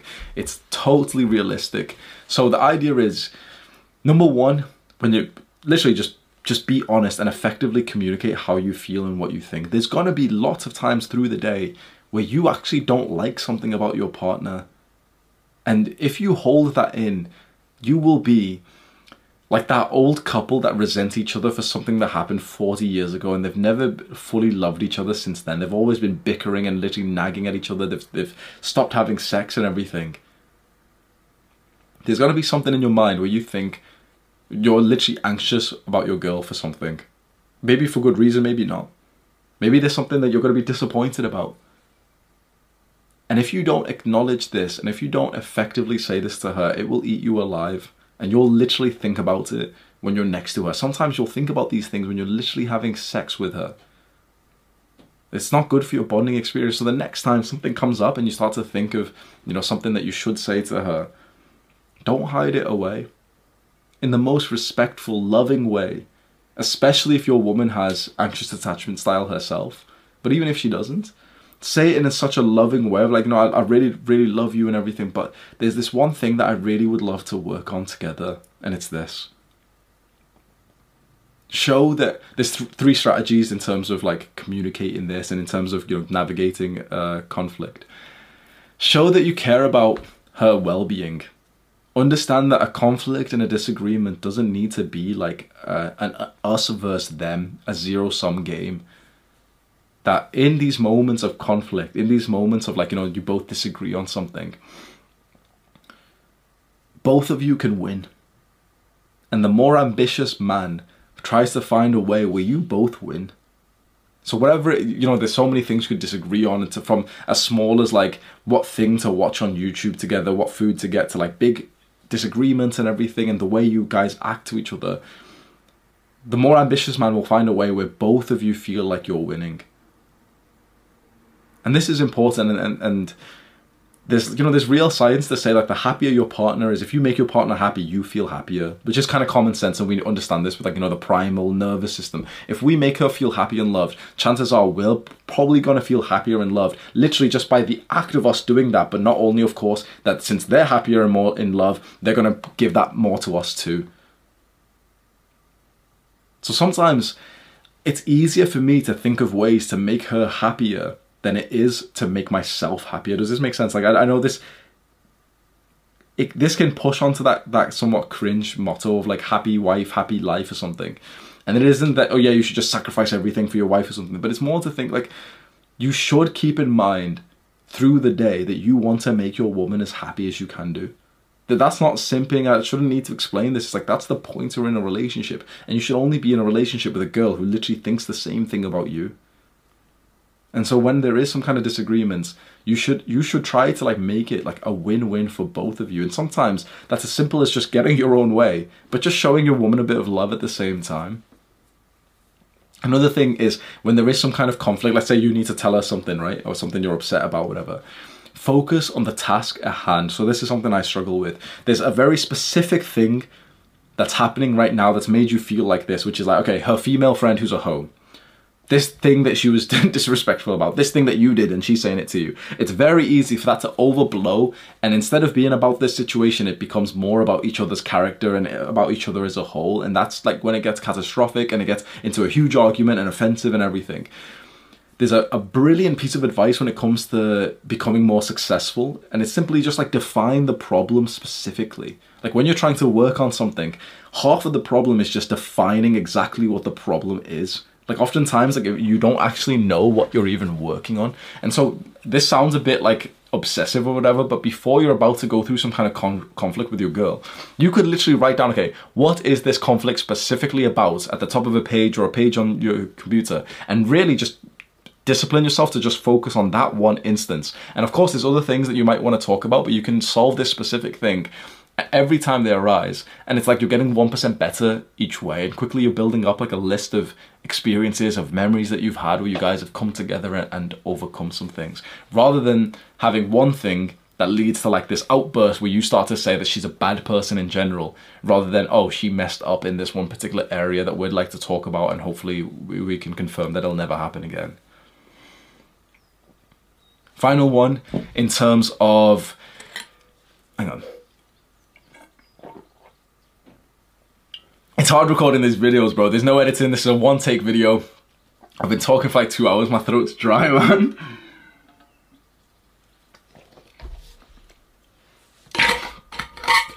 the final thing in terms of overcoming some kind of conflict and, and disagreement is just to engage. So this is something again that I need to work on.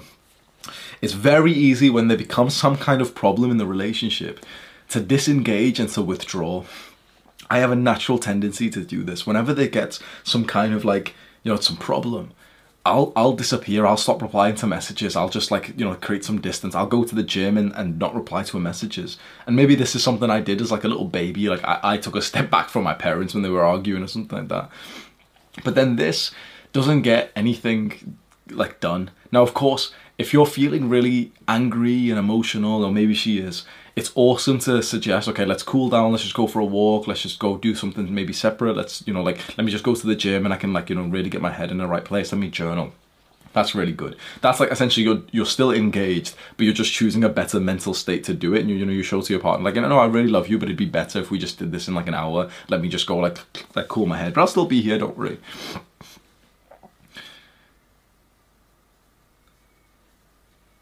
And also just bear in mind that whilst if you do take a you know little moment to clear your head. Like she's probably feeling worried as well. Remember, like a lot of this is, you know, we only spoke about ourselves through this, but now it's since we're talking about you know really dating a woman and stuff. Know that she's probably feeling worried too. And literally, the fastest way that you can make yourself feel less worried is by making her feel less worried first. Because when you make her feel less worried and she starts to feel like the loving bond again, she's going to give it back to you. And often as men, we need to take the first step. It's just like literally how it works. With the masculine men, we take responsibility. We take the first step, which is really hard. And especially if you feel like a little bit resentful and you want her to take the, the masculine first step, you can do. But oftentimes, like she'll be too scared to do it because she is more vulnerable than us. You know, at the end of the day, we are caveman and woman, and like she needs us to take the first step towards everything in life. That's that's just what we have to do as men and it can feel really hard at moments of you know problems in the relationship for us to take the first step that even if she's done something bad that we need to show her love. And that's when she'll crumble down and then show us the love that we needed in the first place. And that's just how it works in a relationship between masculine man and feminine woman. So when some shit does happen in a relationship, you can resolve it in literally minutes by just staying engaged and you know figuring it out together, showing her love and trying to engage with this one particular problem and you can get rid of it within minutes. Or you could be that middle aged couple that literally still resent each other for something that they did two, 20 years ago. You see this with some couples, maybe you see this with your family. It's not it's not like unheard of or like unlikely to see genuinely like a middle-aged husband and wife who you know it seems like they don't really like each other they don't have sex they're always bickering and stuff. And it literally started because of something 10 years ago that was minor but they never said anything about it. They just had like a big fight and one of them left the house for like a day and then they came back. They never really apologized and they always have these negative thoughts. You don't want that. You want everything out in the open. If you want to stay with her engage fearlessly and resolve the things that happens. Now that was the three things we should do. There's things that we should avoid, and we're more likely to do these. Getting sidetracked from the current problem. So, you know, just, just, you know, there's a specific problem right now. She did this, you did this, you feel like this, whatever, whatever it is. But then you just, like I said before, it's like you build, build it up to some bigger thing and, and, oh no, you did this, and that's because you're a bad person. That's because you're a light. Like, you, you catastrophic, catastrophic, you make how do you say the word? Catastrophize. Catastro- i can't even say the word but you make the the event as big as it possibly could be instead of actually just looking at the event as what it actually was wherever the disagreement was. This is what like some couples do. It's like they'll literally have a disagreement of what to eat and then they'll genuinely go into an argument about each other's character.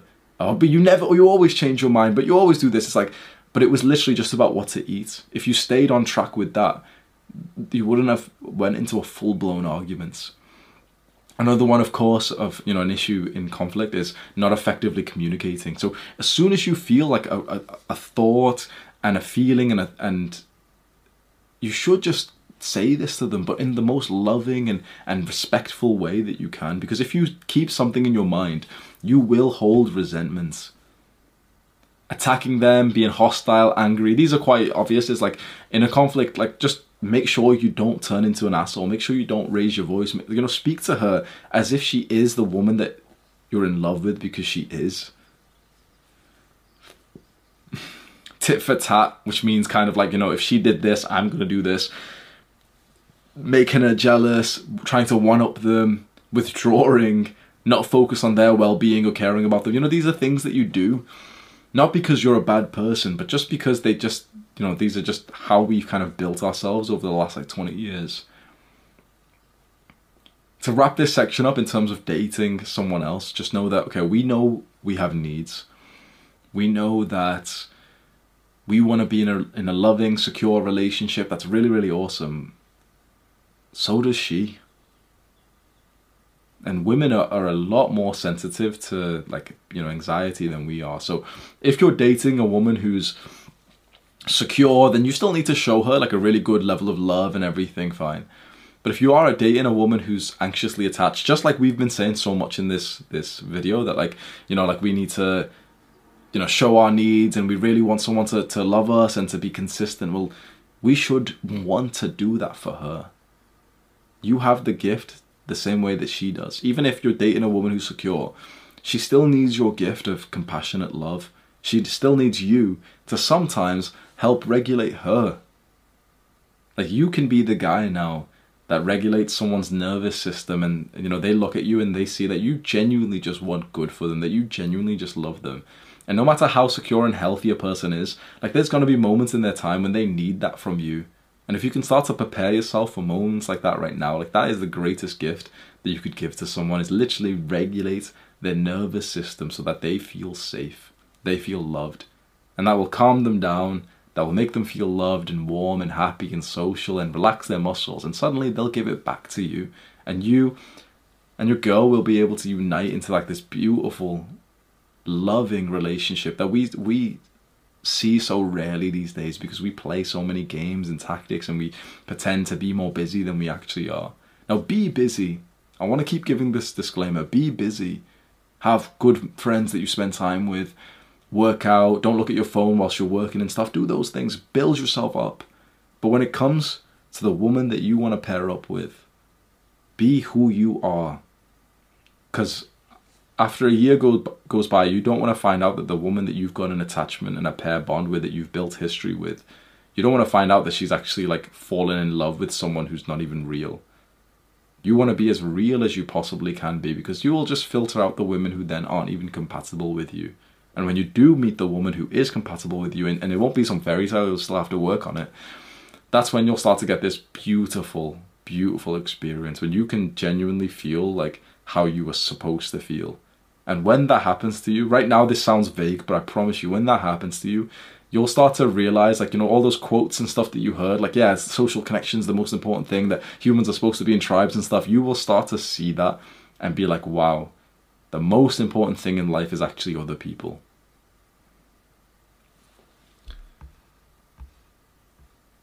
And one last quick section, just to let you know that there can be other people outside of dating too. So mostly we just spoke about, you know, your intimate partner with a girl and that's where attachment styles are the most like sensitive and everything.